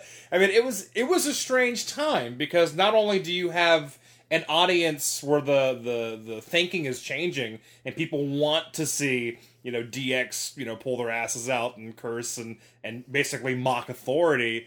Um, there's that, and then there's the people who know Bret's Bret has one foot out the door. He's going to WCW, so he's a sellout. He's a traitor. And at the same time, it's it's Canada versus the United States. There's already a rivalry between Bret Hart and Shawn Michaels. The Iron Man match just happened, which, for my money, is the best wrestling match you will ever see. It is an hour of two of of the greatest, some of the greatest wrestlers wrestling. You know, and and both bringing a different style to the table. I mean, if you if you are a wrestling fan and you have not seen the WrestleMania 12 Iron Man match between Shawn Michaels and Bret Hart, then you know stop this podcast right now and go watch it. It's over an it's over an hour of just two great wrestlers. Like I said, two different styles. Obviously, Bret Hart being a great grappler, very being very technical. Uh, Shawn Michaels being very athletic. Both, you know, growing up in the in the same WWF system with the same the same uh, uh, thought process, the same ring psychology. You know, b- both coming from tag teams, both like being the shining stars of these tag teams. You know, the Hart Foundation with Anvil with Bret Hart, and the fucking the Rockers with Marty Jannetty and, and Shawn Michaels. And then these two to be already, they've been around the block so many times. They've been in WWF so long. So they, stay again, they still have that old school mentality. But like I said, the times are a changing. So now Michaels is, is kind of becoming the sexy boy Shawn Michaels, the obnoxious DX leader Shawn Michaels. Bret Hart is still that guy that he was when he first came in. Right, oh. and, and I, yeah, I'm going to cut you off because I have to say that uh, that's, but that's where I'm going. Right. Is that I'm going to say you're right. I'm going to say you're right that Bret probably didn't have a place in what would become attitude. I, I'm, I'm talking. I'm, when I say what would become attitude, I mean like ball gag, Goldust. Yeah, uh, absolutely. choppy, choppy, UPP, Val Venis, uh, Sable with the black uh, handprints on her otherwise completely bare breasts on national television. yeah, yeah. No, Bret probably doesn't belong there. Any version of him, by his own admission, by his own choice, and and, and by virtue of the character he always portrayed. However, uh, that year, 97, where it's not the Attitude Era, but it is the Attitude Era. It's it's it's the rise uh, of the Attitude Era where you you have the this the, all the characters are transforming, and my point is Bret was too. Uh, even if it was slightly against his will, or even if it was just his own version of it, it was happening, and it was beautiful for a man who self-admittedly, uh, Bret Hart always not a fan of his own promos. The promos he shot in 1997 were the best of his career. Right. When he went to WCW, I don't believe he ever shot a single good promo. Uh, after a decade, after a, a decade more of absence from WWE, you know, every every time he's ever come back, and, and granted, he's suffered a lot of, of health problems, severe uh, health setbacks. We don't expect him to be as sharp as he once was, but anything uh, since Bret has returned to WWE uh, has not been uh, of note. So there it is, 1997. That whole year, that you know, I've been screwed over, Right. which just lasts the whole year. Whether he's talking about Sid or Shawn or Austin or Taker, it's there is so much anger and animosity, which had to be at least 80 to 90 percent heartfelt and a shoot, mm-hmm. right? That was beautiful storytelling. That was amazing, uh, you know, attitude era storytelling before the attitude era even really existed. Set to me, to me, put 1997 WWF up against 1996 uh, WCW, and it's a beautiful call and response. It is 18 months of this. Yes. Hashtag this is awesome. Hashtag this is wrestling. Not, you know, Bash of the Beach 96 to Starcade 97, uh, you know, up to and including Bad Blood and Survivor Series 97. Holy crap. That's good stuff. And Bret Hart, again, willingly or unwillingly, was an amazing component of that. But I, I, my point that I'm trying to make is Bret Hart never changed. The wrestling business changed. Uh, uh behind the scenes, No, no, at all. He he he was the guy he always was, and Bret Hart, Bret Hart, who had been a good guy for so long, even though originally the Hart Foundation they were bad guys. right? Uh, Bret Hart had been the good guy for so long that when he became the bad guy, when he basically turned heel when he was uh, feuding with Steve Austin, hashtag blood from a stone. Um, I, I, don't, I don't think he ever recovered from that, and I, I think uh, Michaels wasn't necessarily the good guy, but he was the cooler guy. So people cheered more for Michaels than Bret Hart, you know, until he went to Canada, in which case he is a fucking rock star in Canada.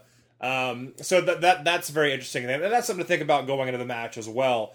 And just God, there's so much to think about this fucking match. There is so much, Which which so much. which, by the way, we mentioned Wrestling with Shadows. If you have not seen the documentary Wrestling with Shadows, which is a, a documentary crew uh, follows Bret Hart around for the like a year basically, and it basically ends with this. This all happens. You know, it, it's it's like uh, this isn't very popular, but I'll say it. Uh, some kind of monster with Metallica.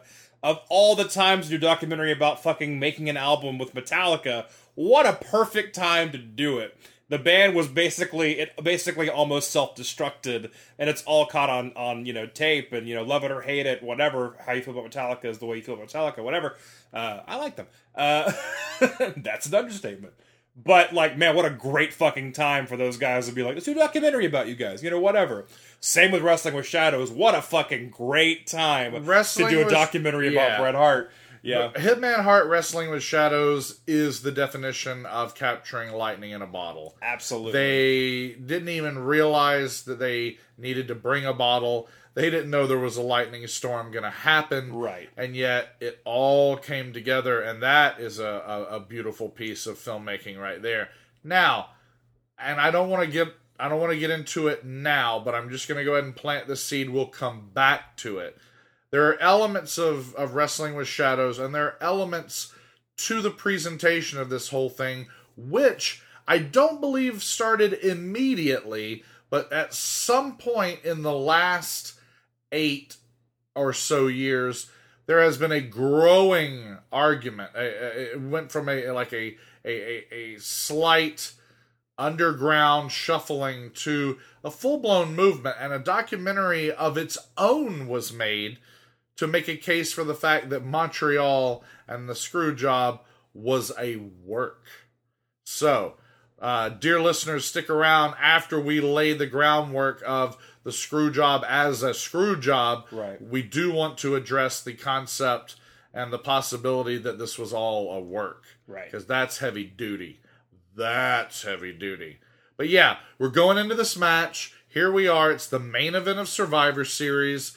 Uh, this is going to be uh, a- another momentous match, any way you slice it, between Bret and Shawn. And for those who are watching live in 1997 who know Bret Hart has signed a contract with Eric Bischoff, Ted Turner, World Championship Wrestling to go to work down south in Atlanta, they know this is might be the last time they ever see Bret and Shawn. Right. And if if you if again if you've seen Wrestling with Shadows, you know, according to the documentary, according to Bret Hart's own words, the plan was he did not want to lose the the WWF belt in Canada to Shawn Michaels. Period.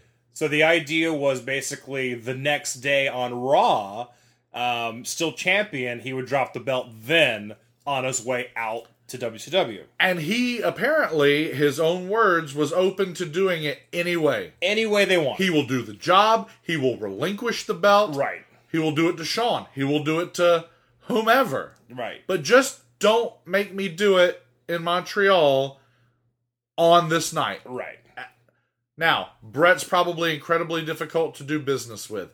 If you watch Wrestling with Shadows, if you watch shoot interviews with people talking about Bret, if you watch Bret's own WWE produced career retrospective DVD, if you watch the Bret versus Shawn classic rivalries DVD that WWE produced, you'll see Bret is difficult to do business with. He is incredibly self-important.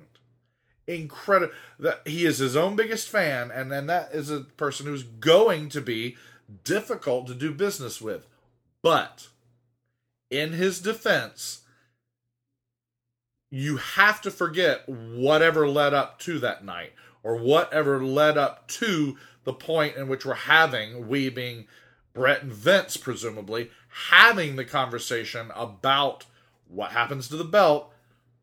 In that moment only, at least, that's all Bret's asking. Mm-hmm. That is all Bret is asking. Just not here and now. Right. Anything else? Right. I'll I'll break this legally binding contract for guaranteed money for the next 20 years. My only thing is I don't want to lose the belt at Survivor Series in Montreal. I'll gladly drop it to whoever you want the next day on Raw. Like th- th- this is my my my farewell performance in Montreal, you know, like honoring a long illustrious career in the WWF, the World Wrestling Federation. Um, like, just don't let me lose in my Right, home well, country. yeah, but exactly, because he's got to honor his family, his country, his personal legacy, the legacy of his father and his family, and, and of the nation. That is Exactly, not and- unreasonable. That's the biggest thing, I think. It's more like he felt like if he lost the belt, because this really, because Shawn Michaels, you know, desecrating the the maple leaf, desecrating the Canadian flag, Uh, up to this night and on and this all night. exactly, it really became Canada versus United States at this point, and he felt like he had the weight of Canada on his shoulders. So, how bad would that be to lose it? To lose the title, lose the match, Canada would lose to to the United States to Shawn Michaels. So Oh, absolutely. And uh, not only that, but uh, I'm going to do this uh, throughout this conversation. I'm going to give a lot of benefit of the doubt. I'm going to play a lot of devil's advocate here because these types of situations are very sticky. They are precarious, and you cannot know what you would do in a situation. You can try to think that you would, Right. but there's a lot of people to blame in this situation. There's a lot of people to forgive in this situation. Basically, there's a lot of people to consider in this situation. So I, like I just said, I'm going to forgive or give the benefit of the doubt to Bret uh, in terms of that's all he wanted was this one night.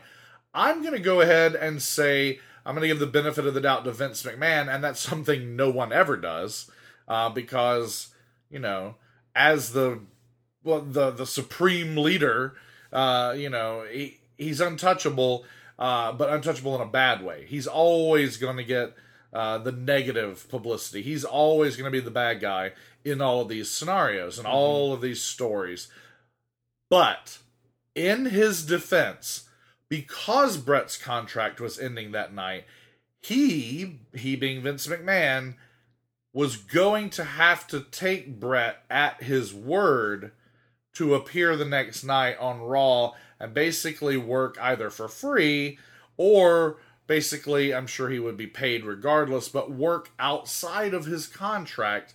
And not only work outside of his contract, but at the highest level in the company. Right. Show up as the champion, victorious from the night before. And so Vince is like, there's nothing legally binding him to do that. It would literally be a handshake deal. They, but Vince could have. I mean, Vince isn't stupid. He could have drawn up a contract for that one date and said, like, "Hey, man, put my mind at ease and sign this piece of paper real quick. It's very simple. It states that you will appear on my show. You will do as told, and you will drop the belt to whoever I choose on on this night at Monday Night Raw." Oh, I know. I I, I See, and, I and because that. Vince Vince is smart enough to know that, makes me think like, why didn't he just do that? Well, again, and we'll discuss it as we actually get into the meat and potatoes of this match, and we're certainly going to have to discuss it when we uh, take a look at this from the possibility of it being a work. Vince is only going to benefit from all of this. Oh yeah, yeah, yeah, yeah. So, anyway, back to before the matches started. Well, before we really get into it, the most important part about all of this is, and I know we joke about this in the show a lot, but uh, Survivor Series is literally brought to you by Karate Fighters, Karate Fighters. which I thought was hilarious. Oh, of course it is. And I was like, I was, I was, because there's that whole that whole beautiful package montage of Bret versus Shawn at the beginning, and I was like, oh, and now Karate Fighters brings you, and it actually came up, And it pretty and much now. it pretty much echoes you. I was like, I was kidding. You're like, and now Karate karate, fighter." fighter, and now karate fighter. present." Oh man. So anyway, that joke comes from somewhere, folks. I'm not, I'm not just a crazy asshole. Um, okay, so that's it. We're Mon- we're in Montreal. We know what's supposed to happen. All right. So Bret Bret is set to retain his title. We don't know how, but all that we know is that he's supposed to. He does. Right. Okay.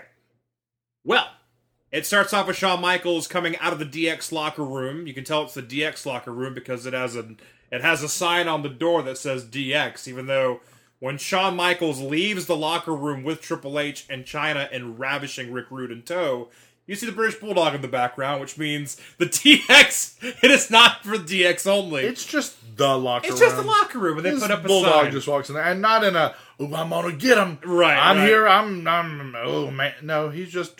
He's just, yeah, this is where we all go. Uh, what does this sign say? My name is David Smith. yes. They walk a pretty long path to get to the entryway. a really long. It path. seems like they're actually legit lost, and I think Shawn Michaels even says, "I don't even know where the fuck to go" or something like that.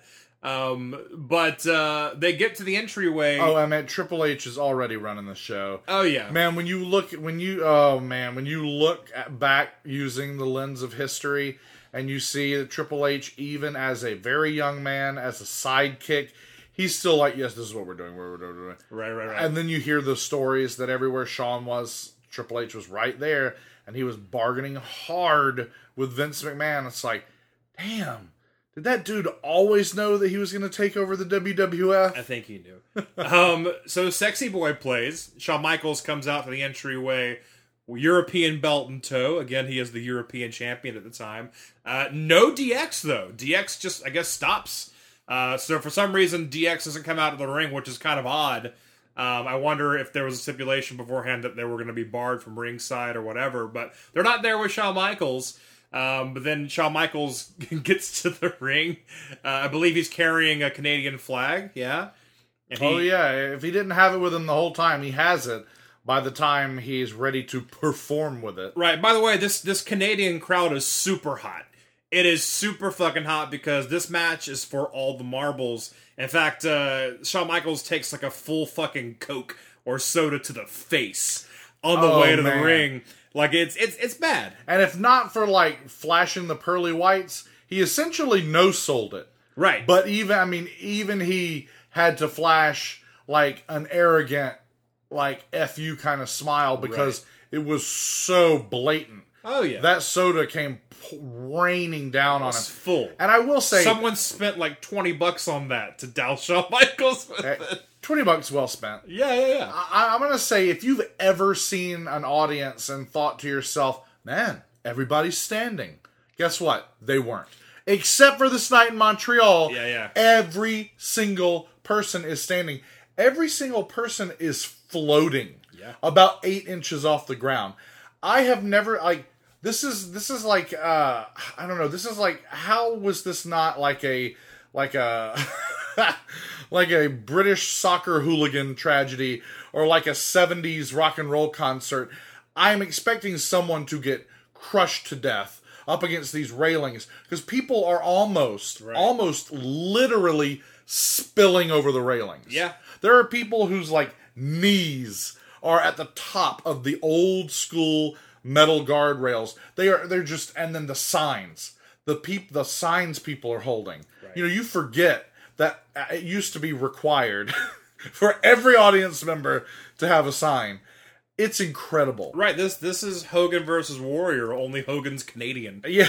and in Canada, you know, Hogan is in Hogan is American. I mean, this, America. th- th- this atmosphere, that just that, just the atmosphere during during the entrances, it, blows my mind. It, it it's up there with anything. you can feel the high stakes, and also it's great that when they're walking through the entranceway, or rather walking through the backstage area to get the entranceway, you hear that music that you hear for cage matches.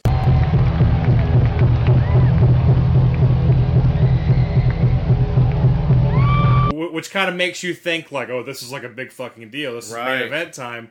Um, and this, this one's for, again for all the marbles. Okay, so Shawn Michaels is out there. So we, we cut to the Hart Foundation coming out of the probably the DX locker room with minus minus the sign. Um, but it is Bret Hart uh, with the the WWF Championship, uh, and he's with uh, British Bulldog. He's with uh, Jim Anvil Neidhart, and is with Blade, his son, who is carrying a, another uh, Canadian flag. Um, and they're coming out. And again, that they get to the entryway, Bret Hart's music hits, and Bret Hart by himself comes out. And for Bret Hart, he gets the the Canadian hero welcome. Yeah, he does. But even then, there's still a lot of people with signs that say like, you know, you're a sellout, and Right. why not go to WCW now? yeah, that's So a weird. weird. That's a weird dichotomy within the dichotomy. Right. Where even in Canada now, there's the people that are pissed because he's going to WCW. And of course that makes sense. I mean, we we were watching back then. We were watching every single week both products, so we know WCW fairly regularly, happily, confidently, and successfully ran shows in Canada, mm-hmm. but not like WWF did. Right. So I'm assuming these people there that night, whether unless they were just you know super WWF only marks, those kinds of signs were basically them pleading, uh, you know, either pleading for Bret not to go or just saying, "Fine, screw you, good riddance." If you're not going to stay with WWF, because now you're our hero, we're never going to see you if you're wrestling in Atlanta all the time. Exactly. And I'm surprised the fans can see anything because there are that many signs in the audience. There are that many flags in the audience. there are that many giant signs in the audience. It it is insanity. And truly, no one sits down. no. They're not sitting down, and I, I don't know if the railings are just that much closer, or we've become so accustomed to seeing that giant black, and now it's dark gray, uh, padded. You know, it's almost like uh, I don't know how to describe it, but you all, dear listeners, you all know exactly what I'm talking about. The WWE ring setup.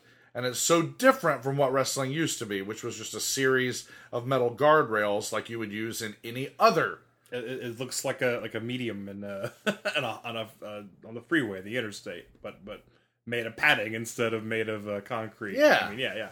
Um, But it seems like the railings on this night are even closer, or just the fact that it appears these people are spilling over the railing. They are so close to the action. Yeah, any any time the the action goes out of the ring, which the first fifteen minutes is them out of the ring fighting. Um, it, people are just like touching them, no matter how close to the ring they are. It does seem like they're much closer. It does. It really does. It really does. Not to mention that the ringside is full, conspicuously full of other people as well. Right.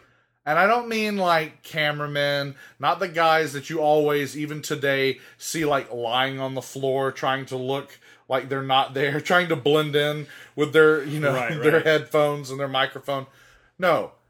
Uh WWE officials. Pat Patterson, Gerald Brisco, Sergeant Slaughter. Why are these people out there? Well, you don't see them yet. I, I think at this point you don't quite see them because, like I said, before the before the bell even rings, before the match even starts, this goes out of the ring, and they're they're they're fighting out of the ring for, like I said, a good long time, and it spills over the guardrail into the audience, and apparently there is no security there because there is no fucking security there. They go into the audience You and, know, they, I- and they I get think swallowed. that. They get swallowed by the audience. Like if Shawn Michaels went down to the ground and like laid out, he'd probably get trampled to death. It was, it was a fucking The Who concert from like the seventies. Uh, Exactly. Yeah, because all of a sudden you see these three referees jump in and try to do crowd control, and it's like this isn't fucking crowd control. These are goddamn officials. Like it's not it's not their their job to like make sure that the the fucking wrestlers don't get hurt. Like they're they're little normal sized guys. Yeah, I, Tim White, Jimmy Korderas, and I mean, and a couple of others. And what are they? Uh, I mean, they're they're struggling. Yeah, and they're they're getting swallowed up by the crowd. and Luckily, you know they had to be screaming, "Get back!" Luckily, even Bret's like, "All right, this is like insanity. We need to get back." It's they, they get back over the rail. This is when Vince and, and Slaughter and Patterson show up. But t- to me, it looked kind of like, uh, oh, we were concerned that the audience might actually hurt you guys, so that's why we came. And out. that and that's true, and that's a valid point, Yeah. and that's fair, and I agree. Except Vince, mm-hmm. it something is wrong from the minute you see Vince McMahon. which which we haven't talked about this part is Vince McMahon hasn't really been established on television as the boss. And how weird is that, dear listeners? Yeah, yeah, yeah. So Vince McMahon shows up, and I've said this in the show before, but it's it's like you know before or when you see this happen, you've only really seen Vince McMahon do like interviews backstage, do commentary. So it's like, what's commentator Vince McMahon doing to the casual wrestling fan? Absolutely. So he shows up looking very official, looking very stern and angry. Um, and uh, the match continues, still on the outside for a long time. Um, but more officials are showing up. Gerald Brisco shows up. Um, so you have all these. Well, you have, you have you have Sergeant Slaughter, who's a pretend general manager. Like he's the guy that everyone thinks is actually in charge, who's actually not in charge. Yeah, I think he was the commissioner. At Yeah, the time. but I then think- you have Patterson, Brisco, and McMahon, who are the ones who actually run the show, who are there. Um, so uh, it's funny that you have the guy that's the fake boss, and then you have all the real bosses show up. Um, but everyone thinks, "Oh, Slaughter, you get him." But it just it adds to that general chaos, which is the people are too close to the ring. They're losing their minds. Uh, Lawler and Ross are going crazy on commentary, and now the the ringside is filling up with WWE officials. And you know, you're 100% right that uh, it's easily uh, or it should be at least easily dismissed that they're there for the sake of protection, crowd control, because it certainly appeared there was no building security or police involved. Uh, so they're there, maybe, to you know offer up security purposes or whatever. Not only, I mean, uh, of course, it's immediately reeks when you watch it Oh, 20 yeah. years later. But even then, why are they there? Right, right, that, right. Even that night, it's like, especially Vince. Especially Vince. Yeah, yeah, yeah. He has not at all. Uh, I mean, at that point, maybe we've seen him him sort of speak up uh, on behalf of this blossoming new era or this period of competition between them and WCW, but he still seems like he's just doing it as a representative of the company, Right. the way that Jim Ross might do it, or the mm-hmm. way that Sean Mooney may have done it in the past. But casual fans, which is anyone who doesn't have access to dirt sheets or you know doesn't know the websites to go to to find out about what's going on in the, in the real prof- the real world of professional wrestling, they they don't know that Vince McMahon you know is the owner of WWF and all that especially, stuff. especially So not like- in November of 1997. Exactly. So, so that so that's that. Okay. So all these people are ringside. Um, they finally get back into the ring, and you get a great match because these two guys can fucking can go over an hour of great wrestling. Um, so yeah, a, a, a 15, 20 minute match is like is nothing to these guys, and uh, no, it's a great match. It is a great match. All the action on the outside would have been enough. Right. That's fantastic. Fighting, storytelling, all they're showing is we hate each other. We hate each other. We are fighters. We are prideful. Uh, and and we're tough, and that's what the outside battle shows. Then in the ring, we get to see okay, they're also skilled technicians. They're great ring technicians. They are- great ring psychology. They're both making each other look like a million bucks, even though they hate each other. They're both protecting each other, even though they fucking hate each other. Right. They're And- still professionals. Right, and this is both of these guys, Yeah, yeah. both of them, at the height of their unprofessionalism. And this is something Bret Hart mentions in his book, which watching this with you uh, before we, we sat down to talk about it made me immediately want to read all 1,000 billion pages of uh, Bret Hart's book again, which is great. If you haven't read it, it- it's good. It's very good.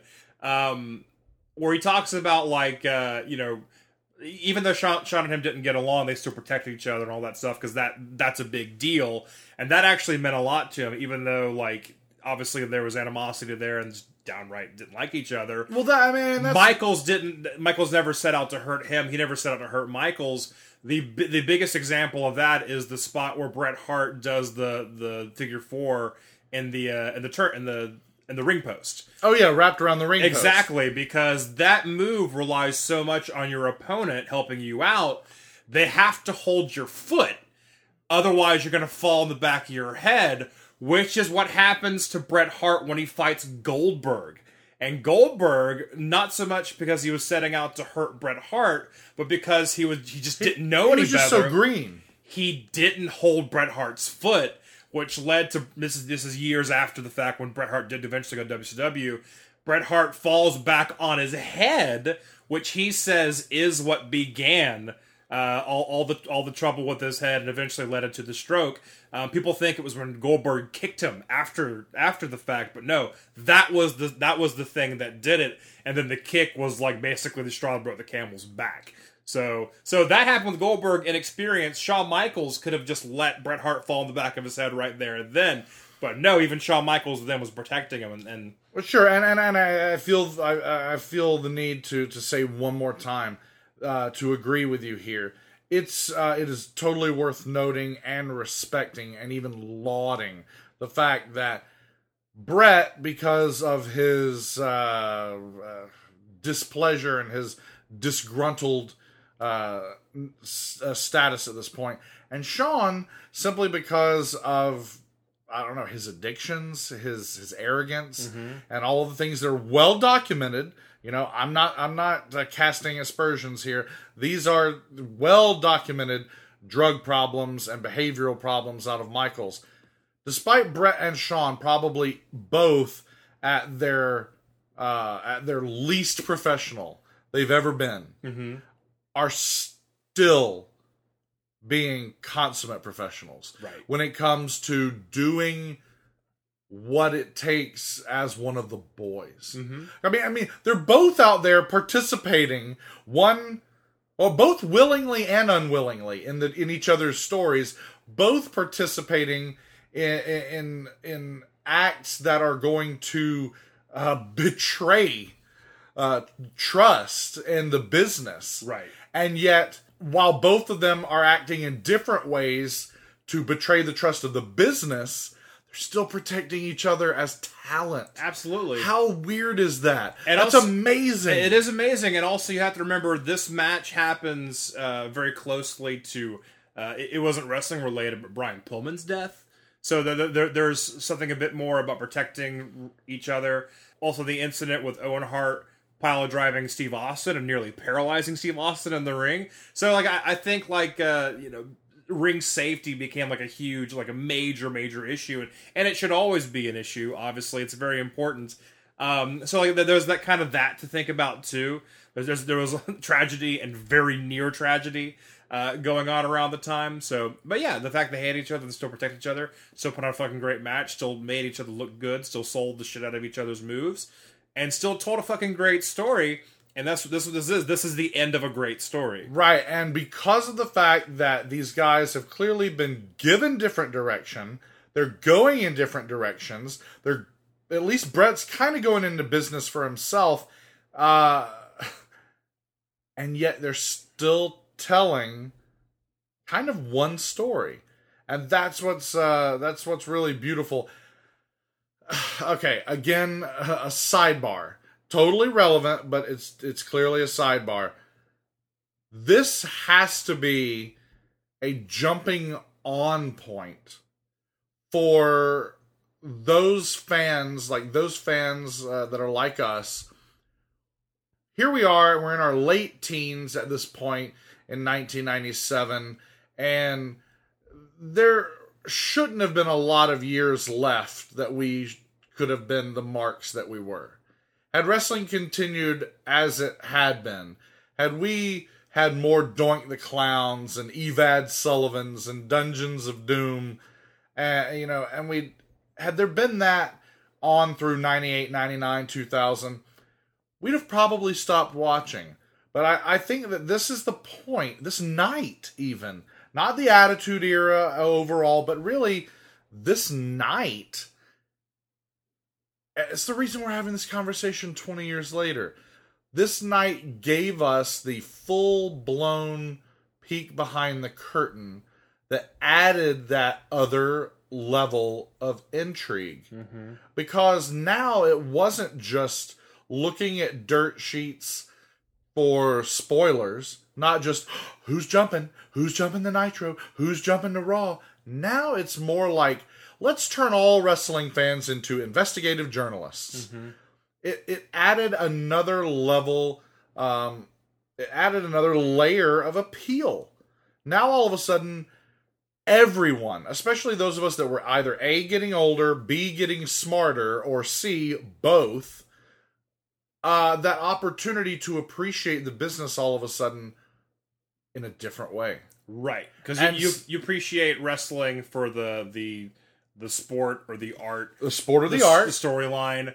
But now there's this whole other layer where like the, the the stories that are going, the stories that you see on television are very interesting themselves. But knowing about what's going on behind the scenes is as interesting or even more interesting. And then the fact that wrestling is going to embrace that mm-hmm. and like milk it, and at least at first, not milk it to death, milk it just right, But where it's all part and parcel of the presentation. the two layers intersect. Right. And and, and that's very odd. It's what Scott Hall did when he showed up on on Nitro. Exactly. And everyone thought WWF was invading without him ever saying the word Nope. WWF. Not a word, not a peep. Right, and and anytime you you can fool a smart wrestling fan, like those are the moments you live for, because Those are the moments I live for. ne- Please fool me. because they because it never happens anymore.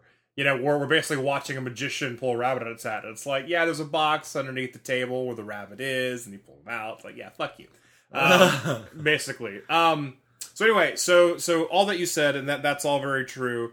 So back to the match. We've just seen these two wrestle one hell of a match. You know, they told the story.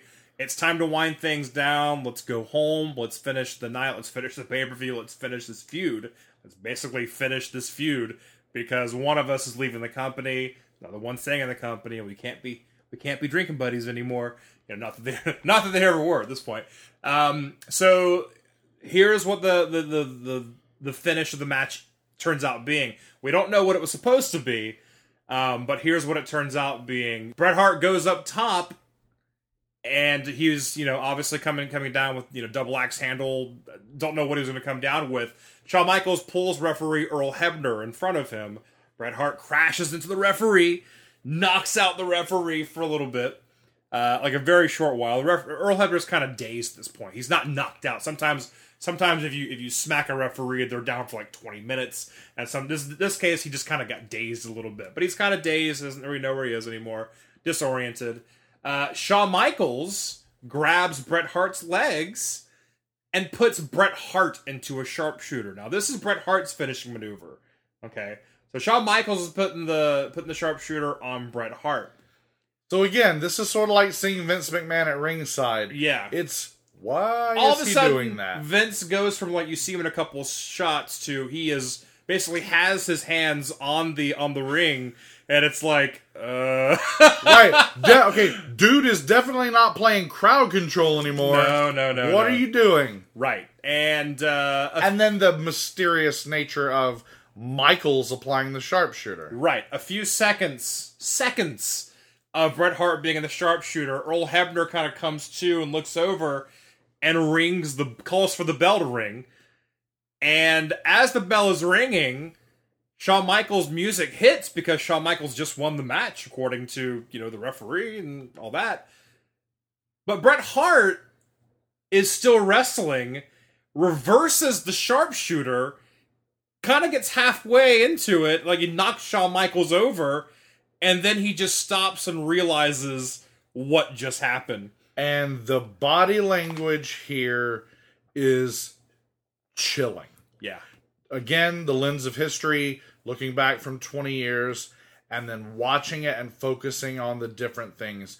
Watching Earl Hebner clearly like deliver a phony acknowledgement of, of something that didn't occur. Mm-hmm. You you see him he, he he's sort of like bouncing almost. He's sort of bent at the knees and he's bouncing and like he's kind of looking at the submission hold. He's looking at Michaels with Bret Hart in the sharpshooter and yet he's not looking.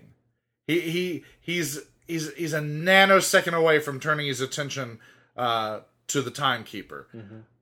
And then when he does, he does this sort of weird kind of like shaky, limp wristed version of Ring the Bell where it just looks simultaneously like an act and not like an act. Because you'll never, never again have we seen a referee act this way. You, whether it's a shoot or a work, uh, or he's playing dazed or he's not playing dazed, you will never see body language like you see in Earl Hebner at that moment. Then there's Bret. And that's what you were saying.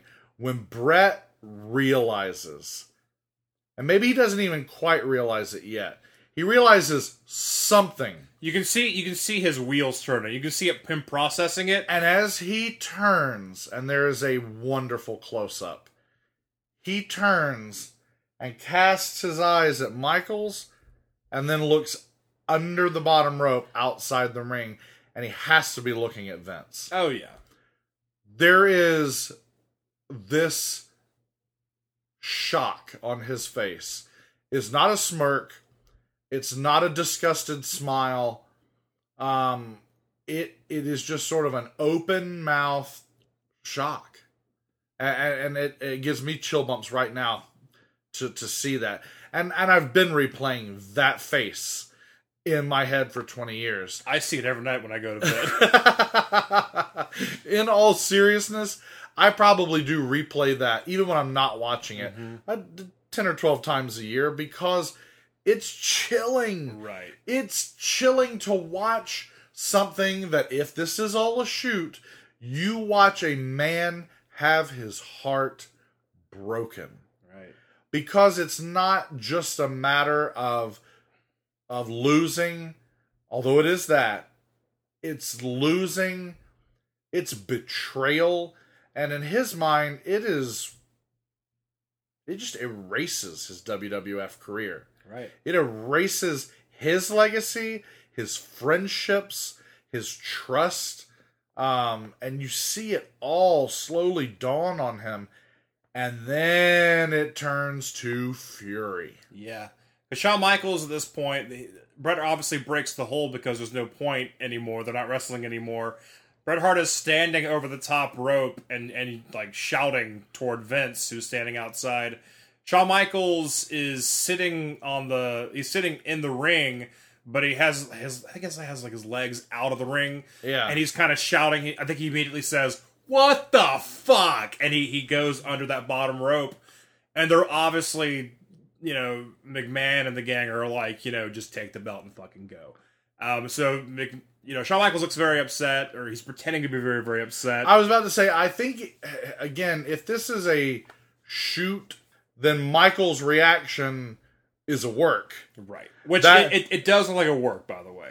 It does because it, it, it's it's phony. Yeah. It, Shawn Michaels, who is an extremely good actor, extremely good at selling both. Did you see him in the Gavin Stone movie? He's a very good actor. Uh, no one saw that. No one's. Um, in that moment, it's no, it's oh no, what has happened? Is you know, Yeah, yeah, is yeah. Michael's initial reaction. Then it turns quickly to give me my belt. Then, strangely enough, he all of a sudden he wants to be sexy boy again. He wants to be the leader of DX, and he starts. Um, it's not like truly arrogant. He doesn't like spit in Bret's direction or like flick him off or even crotch chop. Right. But he does sort of wave the belt around and like jump up, hooray for me, I won, haha. well, well, well, not. I mean, you barely get that though. Well, that's what I'm saying. well, well, you, you're well, almost seeing it. Well, Shawn Michaels grabs the title, you know, begrudgingly. He's upset. He's angry. He's pretending to be, at least.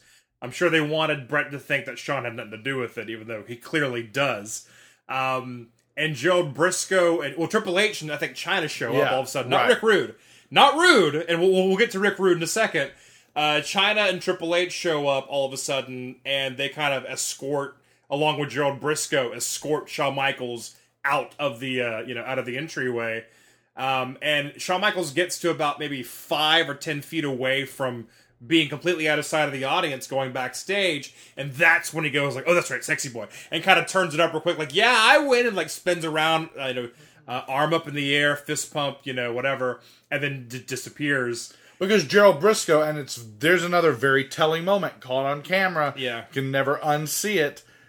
Gerald Brisco is like, no, no, sir. He is quickly. He is spinning Michael's back around and going, go to the back, go to the back. Right, and, And which I mean, again, now if if the screw job is in fact a screw job, it's a hundred percent shoot. That's Brisco uh, showing his entire hand. Throw- I mean that that's Brisco laying it all out there. We screwed Bret. yeah, We the Vincent and his cronies, we screwed Bret. Now get out of here. Right. This might get bad. Well, but before something we forget to mention uh, that's that's that's very noteworthy. Obviously, uh, when Bret Hart and Shawn Michaels are yelling at Vince and his cronies, uh, Bret Hart launches a super fucking loogie right into the eye of Vince McMahon, um, which is great. Oh. spits in the face of Vince McMahon. It's Which, if anyone did that now, they would they would basically get into their car and try to leave, and it would explode because McMahon would have them killed. right. No, that's exactly what would happen. And and uh, but uh, on this night, I think Vince is and uh, the stories we're about to tell uh, tell the story of an amazingly well orchestrated work, or Vince. I, I'm not going to use the word being humble because I, I there's not a humble bone in Vince McMahon's body, but Vince knowing that he done wrong right. because uh, the Vince McMahon that we that we have come to know, and I don't even mean the Mister McMahon character, but Vince McMahon as the the one that we've learned about was always that way. Um, the Vince McMahon who was always, you know, uh, reportedly a, a, a hanging and banging in the gym, steroid abusing, cocaine sniffing, womanizing, hard drinking, hard partying kind of guy who would fight you in a second. He could have jumped in the ring and taken a shot at Bret Hart. Could have maybe knocked him out. Certainly could have defended himself. Nope. He takes a loogie to the face and just slowly tries to pat himself dry. He knows he's earned it. He deserves it. And uh yeah, so wow. So, so the network version of this is Shawn Michaels leaves, camera pans up, you see the Survivor Series logo above the entryway, and then lights out. Good night, folks. Jim Ross and Jerry Lawler. Uh, the original Coliseum video version uh, may have uh, may have ended that way as well, but I do recall it going back. Oh yeah, you get the bonus And- and- footage. yeah, yeah, because Coliseum Video always had the bonus extras, um, which usually it told you how to do the special moves in WWF the arcade game. It's like, hey, I'm Bam Bam Bigelow here to tell you how to do the pogo pile driver. what you want to do is hit up, up, down, left, right. Wrestling is fake. Um, Especially when it's the Undertaker telling you how to do like the tombstone uh, pile driver or something like that. Anyway, All right, now you gonna press triangle, triangle, R two. up, left, right. I'm a I'm an actor. Um. so anyway, it shows that you know Bret Hart lingers in the ring for a while. You know he, he gets really upset. I think he starts grabbing the monitors out of the uh, announce table uh, and just starts like slamming him on the ground. Right, He, this is- he, throws- he throws a tantrum basically. He Oh really yeah, this, this is not the, the this is not the site we will become familiar with, which is all right. Remove the monitors so that no one breaks their neck when they go through the announce table. Right. No, this is I'm taking these out because I am about to destroy them. Yeah, I'm And he furious. does. I'm, I'm gonna break Vince's toys. Right. Because fuck that guy.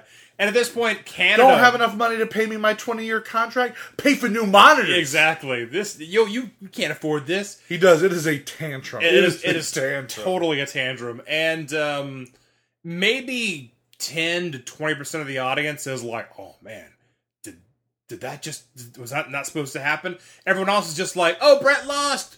Boo! People, the cheap seats are like, we don't even know what's going on because we didn't really see the finish of the match. You know, Right, What's happening? Can you imagine being in the building that night? I I want to be there. There's my time machine. There's my time machine answer. If I get a time machine, where am I going? You're gonna go to I'm gonna Survivor Series. I'm not going to change the events. No, no, no, no. I'm not How gonna- would you have a sign that says "Look out, Bret"? yeah. No, I just jump the railing and I break up the sharpshooter. I, I, I'm gonna. I just like like put some uh, Visine and Earl Hebner's coffee, so he can't go. They, they they just have to send somebody else out. They forget to brief him on the on the screw job. what- what's going Ah, on? Yeah. And- no, I I just want to be there and feel what I want to feel the energy. I want to hear the comments. Okay. I want to stand outside and and and put a microphone in the face of like every tenth person. What just happened? What do you think just Well, happened? I, I I changed my answer from earlier in the episode when we talk about this, and you say it, it's it's like where were you when JFK was shot, and I say no because I think the barbershop window incident is that because everyone who is ever a wrestling fan who's like our age remembers that, you know. But I'm gonna go ahead and say that this is more like the JFK only because it involves someone named HBK. Um, but but also it's funny because you say you want to time travel and and fix things, or I guess even just be there to say you were there. Um, wh- is funny to me because hopefully Stephen King writes a novel about you doing that, like he wrote a novel about someone time traveling and, and, and trying to stop the Kennedy assassination. Anyway, I, I want to say that real quick. But and also point out the fact that JFK HBK. It's funny to me. Um, so okay, Two so, valid points. so that's it. And and what we know from Wrestling with Shadows that Bret Hart goes backstage, confronts Vince McMahon, and actually punches Vince McMahon in the face. Uh, Vince McMahon walks by the documentary uh, cameras that are still rolling, and you see that Vince McMahon's got a shiner, you know, and and they, they asked Bret Hart what happened. He said, I, I, I punched him. I fucking I fucking punched him in the face. And I think Vince McMahon even mentions like someone overhears McMahon say something along the lines of "Let him punch me at least once," And I think that like uh, Shane McMahon because he because he knows that's what's coming to him. and Yeah. a very young Shane Shane McMahon who is not. I mean, Vince McMahon isn't the Mister McMahon character yet. Shane McMahon at this point has just appeared a few times as a referee. Well, he's only ten years old at this point. He's, he's a little boy. I, I, I now think he's older than Vince.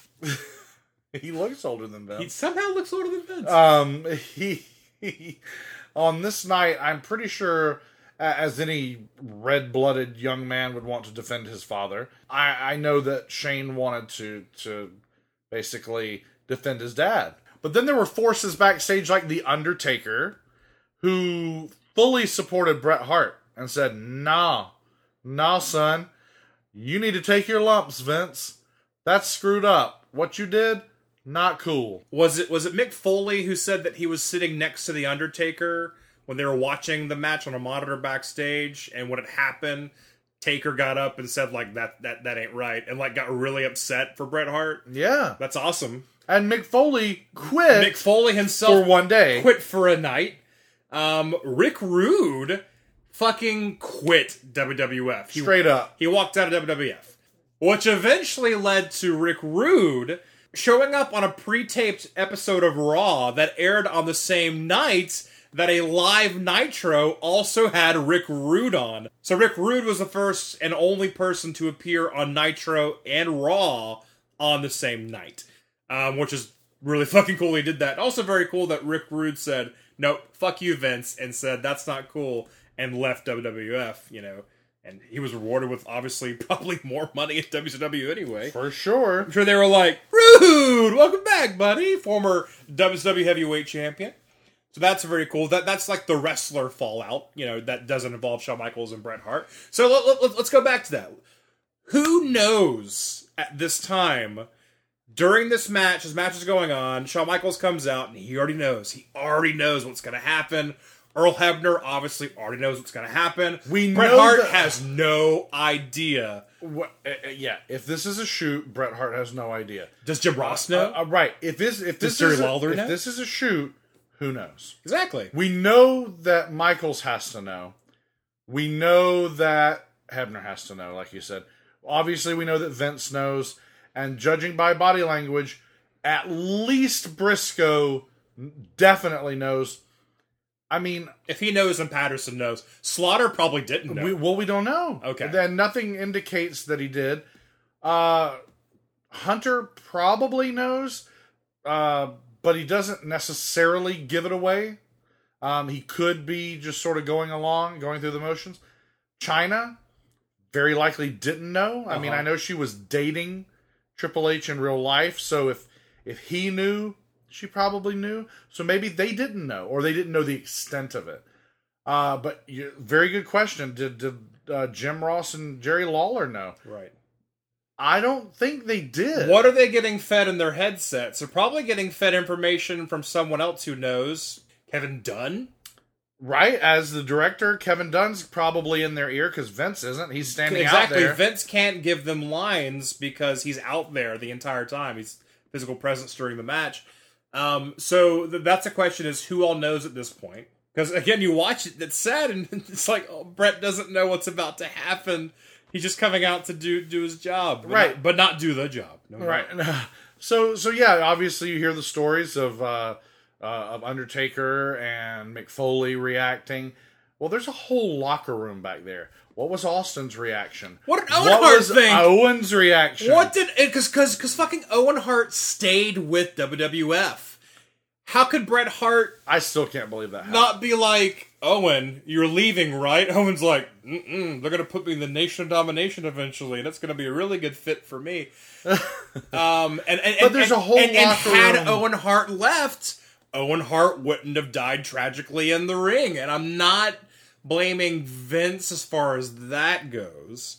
And I'm not blaming Vince at all, actually. That was a totally freak thing that happened to Owen Hart. No, but it is one of those. Uh, I mean, obviously, if he's not with the company, he's not there that night. He's not doing that. It doesn't happen. Exactly. Um, uh, all you know, And all- Bulldog and Anvil. All of them stay with WWF. Like, McMahon had to be like, look, you fuckers, if you guys leave me too, like, you know, you're under contract forever. I'll, I'll kill you. Now, of course, Bulldog and Anvil will leave Eventually. pretty soon after. Eventually, sure. Of course, Bulldog will come back. Yeah, come back. and that'll be back. weird. And that'll be weird. Um, yeah, because he's, he's just kind of the Bulldog, not the British so much. Yeah, when Bulldog came back, I'll just wear jeans, bloke. that was that was strange. Like when Boss Man went back. Yeah. Um, Which was cool anyway. when he revealed himself, and I was like, "Hey, it's Boss Man." Oh, it's oh yeah, he can't wrestle very well.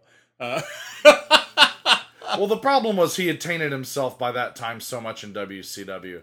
Uh, the boss man, the, even the returned boss man in the riot gear Mm-hmm. was 10 times better than Ray Traylor or Big Bubba had been for five years Or in WCW. Guardian Angel oh, or- God. Okay. Well, enough about that. Enough about that. Um, but here's the thing, too: is um, a lot of people uh, take credit for the the uh, Montreal Screwjob. They, they they say it was their idea. If you read Shawn Michaels' book, he even says like, "Yeah, it was me. It was my idea." If you ask Triple H, "Yeah, it was me. It was my idea." Vince McMahon, "Yeah, it was me. It was my idea." Vince Russo, who was a creative guy, you read his book. Yeah, it was me. It was my idea. So basically, everyone taking, everyone saying it was my idea means that you know who do you believe and whose idea was it really? And I mean, it had to be Vince McMahon's idea. Well, we're, again, we're talking about an event that, as of today, as of this recording, is exactly 20 years ago. Well, the first 10 years, easily, no one took credit for it. Yeah. No one would. T- it was it was white hot heat that you did not want. It was no, no, I would never have. And now it's the distance has gotten so far, and the story has become so legendary that it's not going to uh, it's not going to hurt you. In fact, it's probably going to build on your legacy or add to your credibility to be able to claim partial ownership of this watershed moment. Right. Which you know, for for, for those of you who don't quite get what we're like, why this is so important is a wrestler was promised a finish. You know, a wrestler who had been with this company for forever. You know, since back in the old days, uh, who had been the champion, who'd been the face of the company for the the past couple of years, was promised because he was nice enough to break a legally binding document that he could have just kept and said, nope, guaranteed money for the next uh, 19 and a half years, Vince. Sorry, you shouldn't have signed it if you couldn't you couldn't do it. Because I think Vince like couldn't afford to do it. Uh, which is why Well, he, that's where we were. Yeah, that, that's exactly where we were at. Even at this early stage of the Monday Night Wars, is WCW was already hurting the WWF's bottom line. Yeah. And Vince was looking for any way to jettison some of the uh, extra financial obligations. And you could have gotten rid of all of Los Boricuas. Well, that's for sure. So so yeah, so so he had to break. So Vince had to break Bret's contract because he couldn't afford to do it. Um, so Brett said, "Fine, we'll do the match Survivor Series. I have to win. I'll drop the belt the next day."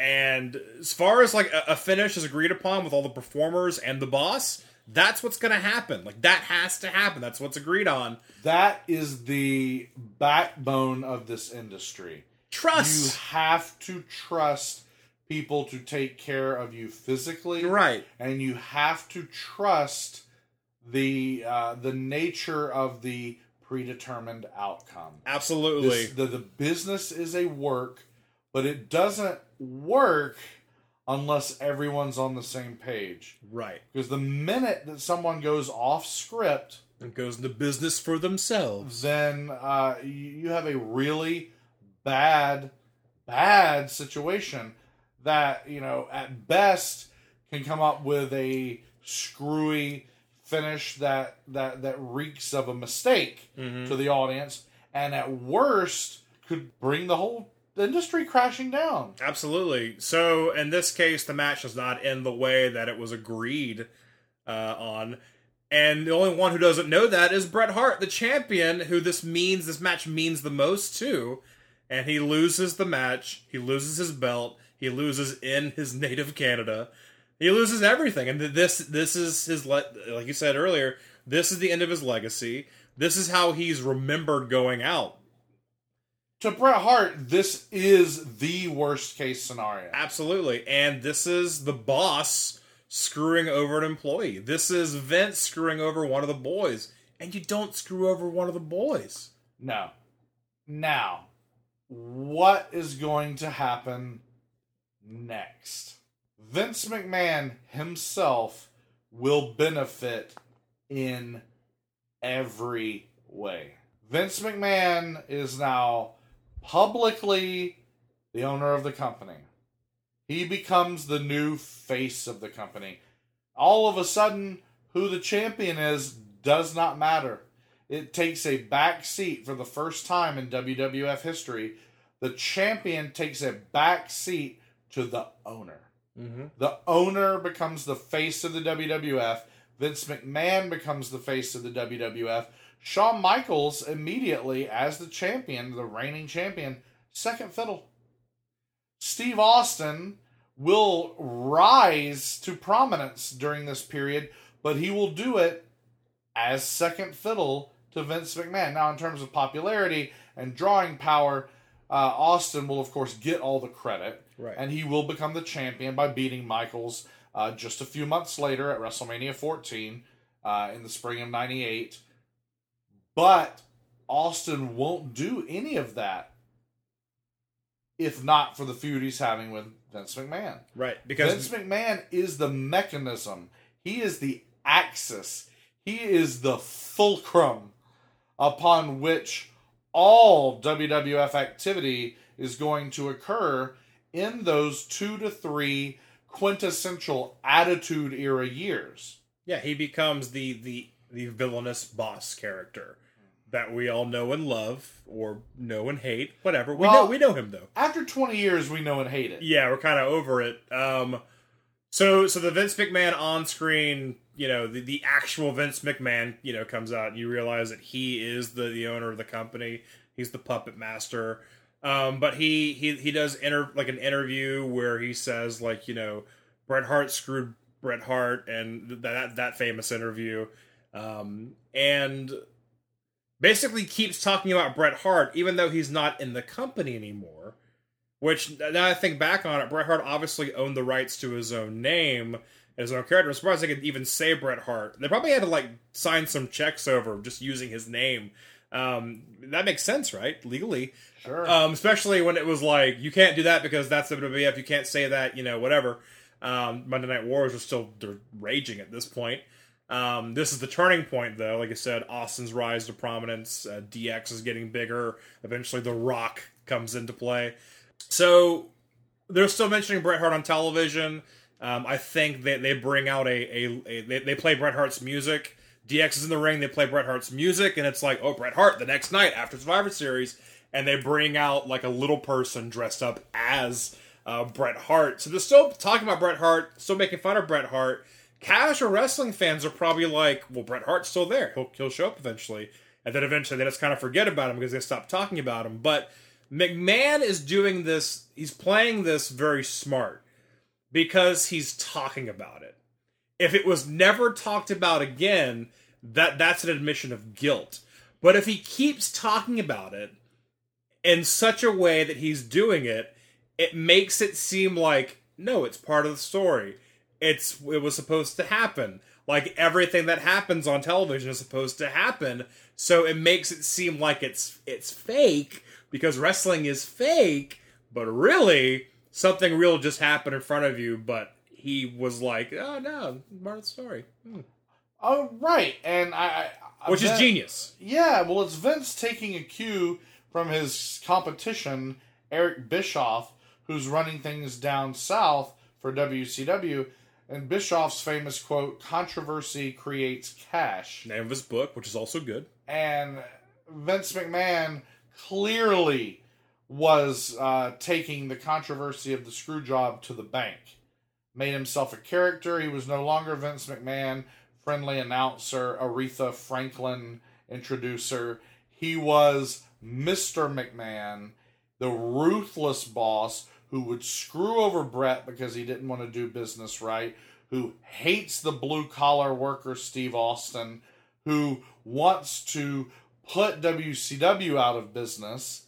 You know, this this was the Mr. McMahon character. And you got no chance.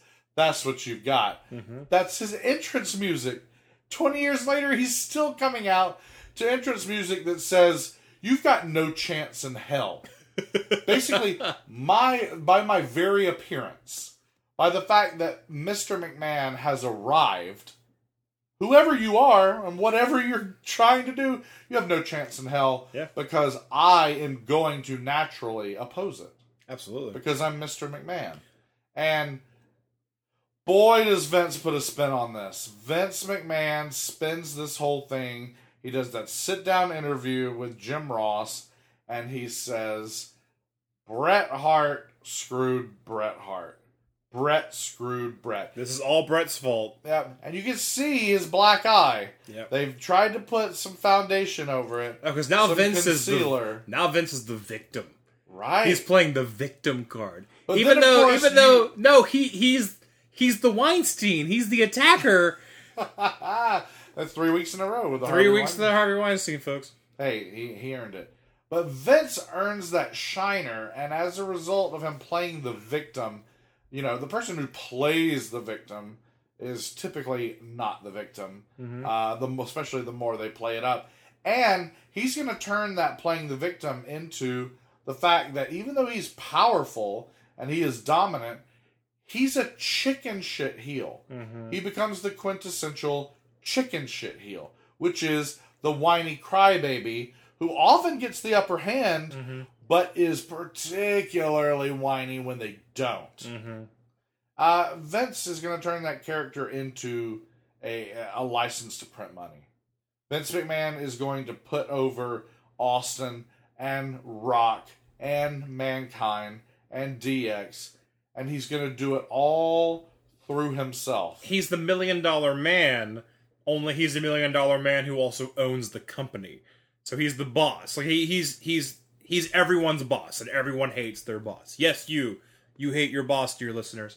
Um, so that's that's that's Vince McMahon. That's that side of the coin. Meanwhile, Bret Hart on the other side, literally on the other side, he's down south in WCW. He shows up on Nitro, and he's Bret Hart. And Bret Hart ha- feels like he has to publicly address what happened in WWF. Obviously, he can't say WWF. He can't say Vince McMahon. He just kind of says like they, like they screwed me over and all this stuff. And but the thing is, he's he, he constantly says that. He constantly talks about how he's he got screwed out of this, screwed out of that. He shows up at Starcade '97, Only a month after yeah, the screw job. and uh, In know, the middle of the biggest wrestling match of the decade. which is Hollywood Hogan versus Sting, which is a match built up the entire year. You know, rested on this match, which was arguably Uh, a letdown. We'll say we'll say a letdown. there you go. um, you know, Bret Hart runs out and says, like, I know what it's like to be screwed over. I'm not going to let it happen to someone else because there was a fast count which there totally wasn't a fast count. Not a fast count. Not not a fast enough fast count. Um, so okay, well you're acknowledging that on on WCW television. The only thing is, if you keep acknowledging it, it's gonna make it seem more and more like it was supposed to happen, and you knew it. And so that that kind of fuels the fire to the, the fans who think like, oh no, it was a work. Like they totally knew. He, he's kind of perpetuating the story here in WCW. It's still it, it's still being mentioned, it's still being talked about. He's still talking about it because what if he showed up in WCW and never mentioned it? I, I think I think if he never mentioned it, it'd be the same exact thought of like, well, he never talked about it again. So so obviously that was the end of that. You know, but the fact that he keeps talking about it, WWF is still talking about it, makes it all make, makes Vince look like he was right and it was all part of the story. And also the fact that no one claims to be the one, or no, the fact that everyone, yet no one claims to be the one to come up with the whole idea to begin with, just makes it seem like more smoke and mirrors. And who really knows for sure? Well, and you know another more as- conspiracy. So again, JFK. Yeah, right. And another way to look at it is who loses in this in, in this scenario. Say that it let's let's let's say that it is a uh, let's say that it's a work. Let's just say for a second that it's a work. Okay. Who loses? Who loses out as a result of the screw job? Bret Hart. He doesn't. Only Bret. Bret does not lose out. He gets nothing. Yes, he does. He gets more money than he's ever gotten True. to do less work than he's ever had to do. Still, Well, that's just have- because WCW didn't know how to use him, but still, still. I, he complained about that in terms of his legacy, but I'm sure he didn't complain about it when he got to take. Uh, He cashed every check. he Yeah, cashed yeah. every check and went on every Hawaiian vacation. Right. And he should have. I'm Yeah, not condemning him for that. But he did it. Bret Hart didn't lose. No one screwed Bret. Even if it's a shoot, no one screwed Bret. Vince McMahon simply, it's like, think about it this way. It's like if you have a very strong belief uh, in a uh, in a good, uh, like a, uh, a a wonderful afterlife. Okay, then you've heard the term that someone will send you on to your great reward, right? Meaning that they've killed you. Okay, so it's a very lovely euphemism for being killed, uh, and the idea is, all right, they did something not so nice to you, they killed you, but what they really did was they released you into the beauty and wonder of a peaceful eternity. Right. All right. Uh, Vince screwed Bret, meaning he did something underhanded, assuming it's a shoot. He did something underhanded and against the business, broke his trust, but he also sent Bret on to his great reward. Ted Turner was going to write him a much bigger check for a much longer period of time than Vince was ever going to, and certainly more than Vince was going to at that point. Well, it Vince McMahon did kill Bret Hart because it was total character assassination. Bret Hart was, you know, whether whether it was WCW's mistreatment of Bret Hart, knowing not what to do with him, which obviously what you do with him is make him have good matches because he's, he's very good at that. Um, he was never the same after that. Seeing him show up, him, him being on WCW TV where the lighting is a bit darker, so everyone looks a little bit different on Nitro or on Thunder or what have you, was just very odd and very weird to me. I never got over it. And it, it never felt okay to me. No, as a, as a matter of fact, right now on the WWE Network during NXT programming, they are advertising the War Games for the next takeover, which is next week, actually. Yeah. We'll be talking about that next week. All right, we get a head to head. Head to head. And while they're showing this really long, amazing montage where they have interviews with people like Dustin Rhodes and uh, Road Warrior Animal, we're getting Bushwhacker Luke. We're getting Second mention of Bushwhacker Luke on the episode. we get to see, you know, Barry Windham and Dusty Rhodes and Brian Pillman and Sid Vicious and, and then even Roddy Piper fighting in War Games matches. And then you see Bret Hart. And that's the thing. He never even changed his gear. And I'm not saying he should have, but it was like the weirdest misplacement. It's like somebody just went, hmm, I'm going to take my Bret Hart action figure, and now I'm gonna he's gonna play exclusively with my WCW action figures. No, it's it's the Green Lantern shows up in the Marvel universe. Uh, right. It's like, what the fuck are you doing here? Yeah, yeah. Yeah. Regardless of how he may have been the uh, ultimate example of, a, of an outsider, uh, but not in a cool way like the outsiders. Uh, and he never he, square peg and a round hole. That whole thing. Uh, I, I liked him there because it was a fascinating oddball fit. I liked seeing Bret in, in WCW. Uh, nevertheless, from a way to end your career uh, financially, Bret benefited greatly. Now, that's why, and uh, briefly, let's talk about this uh, the concept of, of Montreal Screwjob as a work.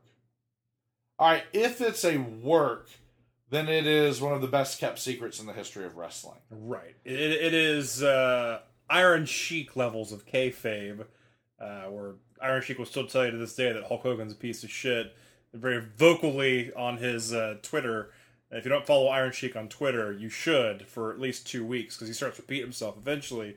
Um, anyway, but it's uh, if it's a work, then it did exactly what it needed to do, and that it it the illusion of wrestling is kind of broken, and you don't know if you know what's going on anymore.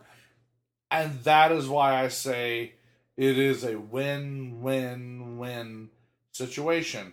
Because if if the, the situation that led up to it was a shoot, which is WCW is beating our pants off, we need to get rid of some of this this this uh, obligated money, this guaranteed money.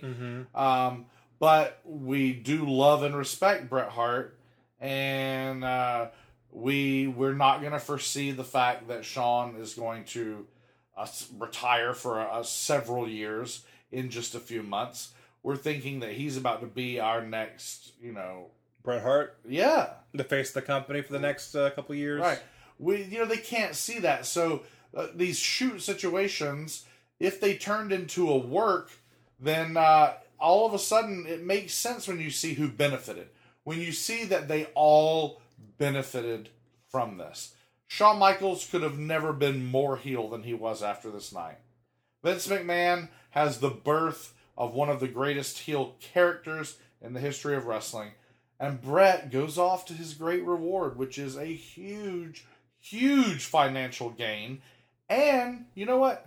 At least temporarily, some greener pastures. Bret did have some good matches. He's had some incredible matches. He can't help but have a good match. Right, and that and in that way he won too. It wasn't just the huge paycheck. It wasn't just uh, giving him sort of an escape hatch from the Attitude Era, of which he did not want to participate in the first place. Right. But then you put him in those uh, WCW situations, and you get a you get to see him fight Benoit, Sting. I mean, amazing. Right, the, the guy who originally did the sharpshooter, Sting, by the way. R- very quickly go back to if it's a shoot. You, you know how Bret Hart can win, right? You know how we can win, Daryn.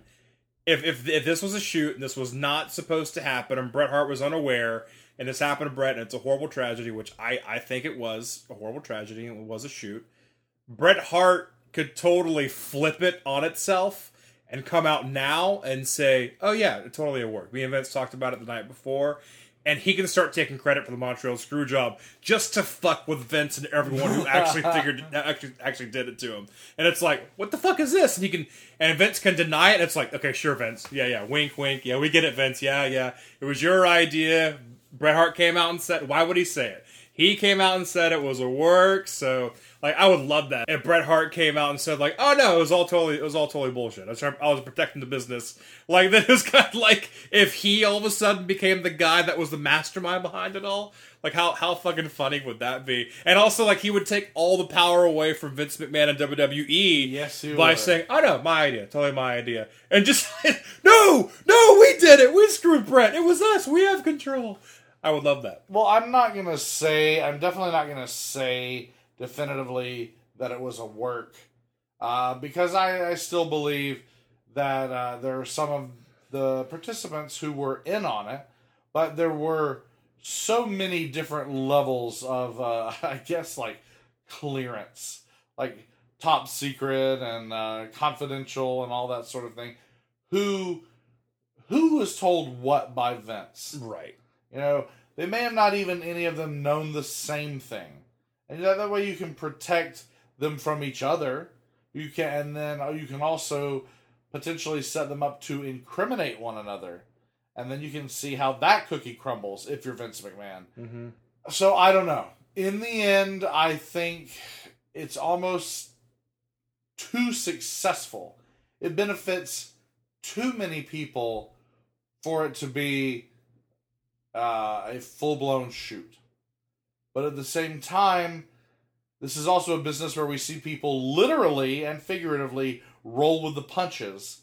And so you might have Vince and Shawn and Bret and WCW making chicken salad out of chicken shit. You know, it's the the idea of working with what you got. And in that respect, it's it's still uh, quite an amazing victory. So work or shoot, everyone really kind of won here. Did the fans win? Yes. Did they? Because they, they had to listen to us talk about this for an hour and a half. Did our fans win? Our fans especially won because you will not hear this type of dissection and deconstruction anywhere except the only wrestling podcast that calls it right down the middle. The whole Reffin show. Hello. No, I do agree, Daryn. We are the only wrestling podcast that calls it right down the middle. And I think we effectively looked at it from every angle. And uh, we, definitely gave this its due. I'm glad we actually had the discussion about the Montreal screw job, and it wasn't like a forced. It wasn't like uh we need we need some filler this week. Let's talk about Montreal for a little while. 20th anniversary of it happening. It's still talked about to this day. Obviously, it was talked about at great length uh, by the two of us. And uh, it's all over the place. WWE is even putting out stuff on social media saying, oh, the Montreal incident. But they call it the incident. Uh, but no, it was a screw job.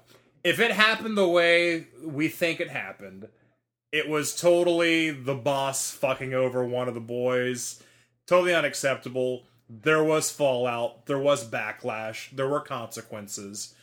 Um, and anyone who worked for Vince McMahon at the time should have thought, well, if it can happen to Bret Hart, who's been loyal to the company for a thousand years, it can happen to me yesterday. You know? There's also that, but obviously, except for Rick Rude, everyone else stuck around. Um, so it, it kind of irked them, but it's like, ah, but it's Vince. What do you do? And that, that just goes to show you that Vince McMahon rules the wrestling world with an iron fist. Uh, he's a horrible person, uh, so of course he's in charge of it all. Uh, and that, that's that. Or or he's a genius. No, I think he's he's an evil genius. I would definitely say that. And uh, if this was all a work, if it was all meant to be and supposed to happen this way very specifically and make you question uh, the reality of wrestling as you know it, then perfectly well done, perfectly executed. Was it real? Was it fake? Let us know. How can you let us know? There's a lot of ways to do that. Find us on Twitter at Refn Show Podcast. That's R E F N S H O W P O D C A S T. Find us on Facebook, like and share. Uh, send us an email if you want to, the whole Refn Show at gmail.com, T H E W H O L E, R E F N S H O W at gmail.com, or. Or find us on the Instagram. We are the whole Reffin Show. Find us there. Leave comments, likes on our pretty pictures and our not so pretty pictures. We really appreciate all the interaction on Instagram. We have an excellent following on there, and we appreciate every one of you. Yes, yes, we do. We appreciate all of you listeners for listening in to what many call, especially us call, the only wrestling podcast that calls it right down the middle. One more time, my name is Perry Smith. My name is Daryn Beasley. And until next week, we bid you a very fond adieu. Bye bye, folks. Bye.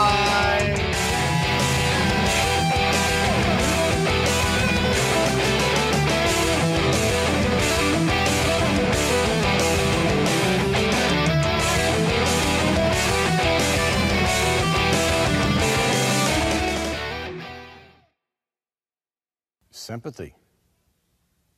I have no sympathy for Bret whatsoever. None.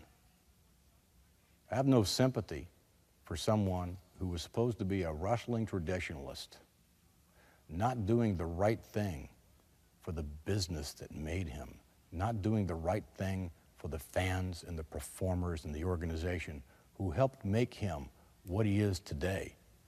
Bret made a very, very selfish decision. Bret's going to have to live with that for the rest of his life. Bret screwed Bret. I have no sympathy whatsoever for Bret.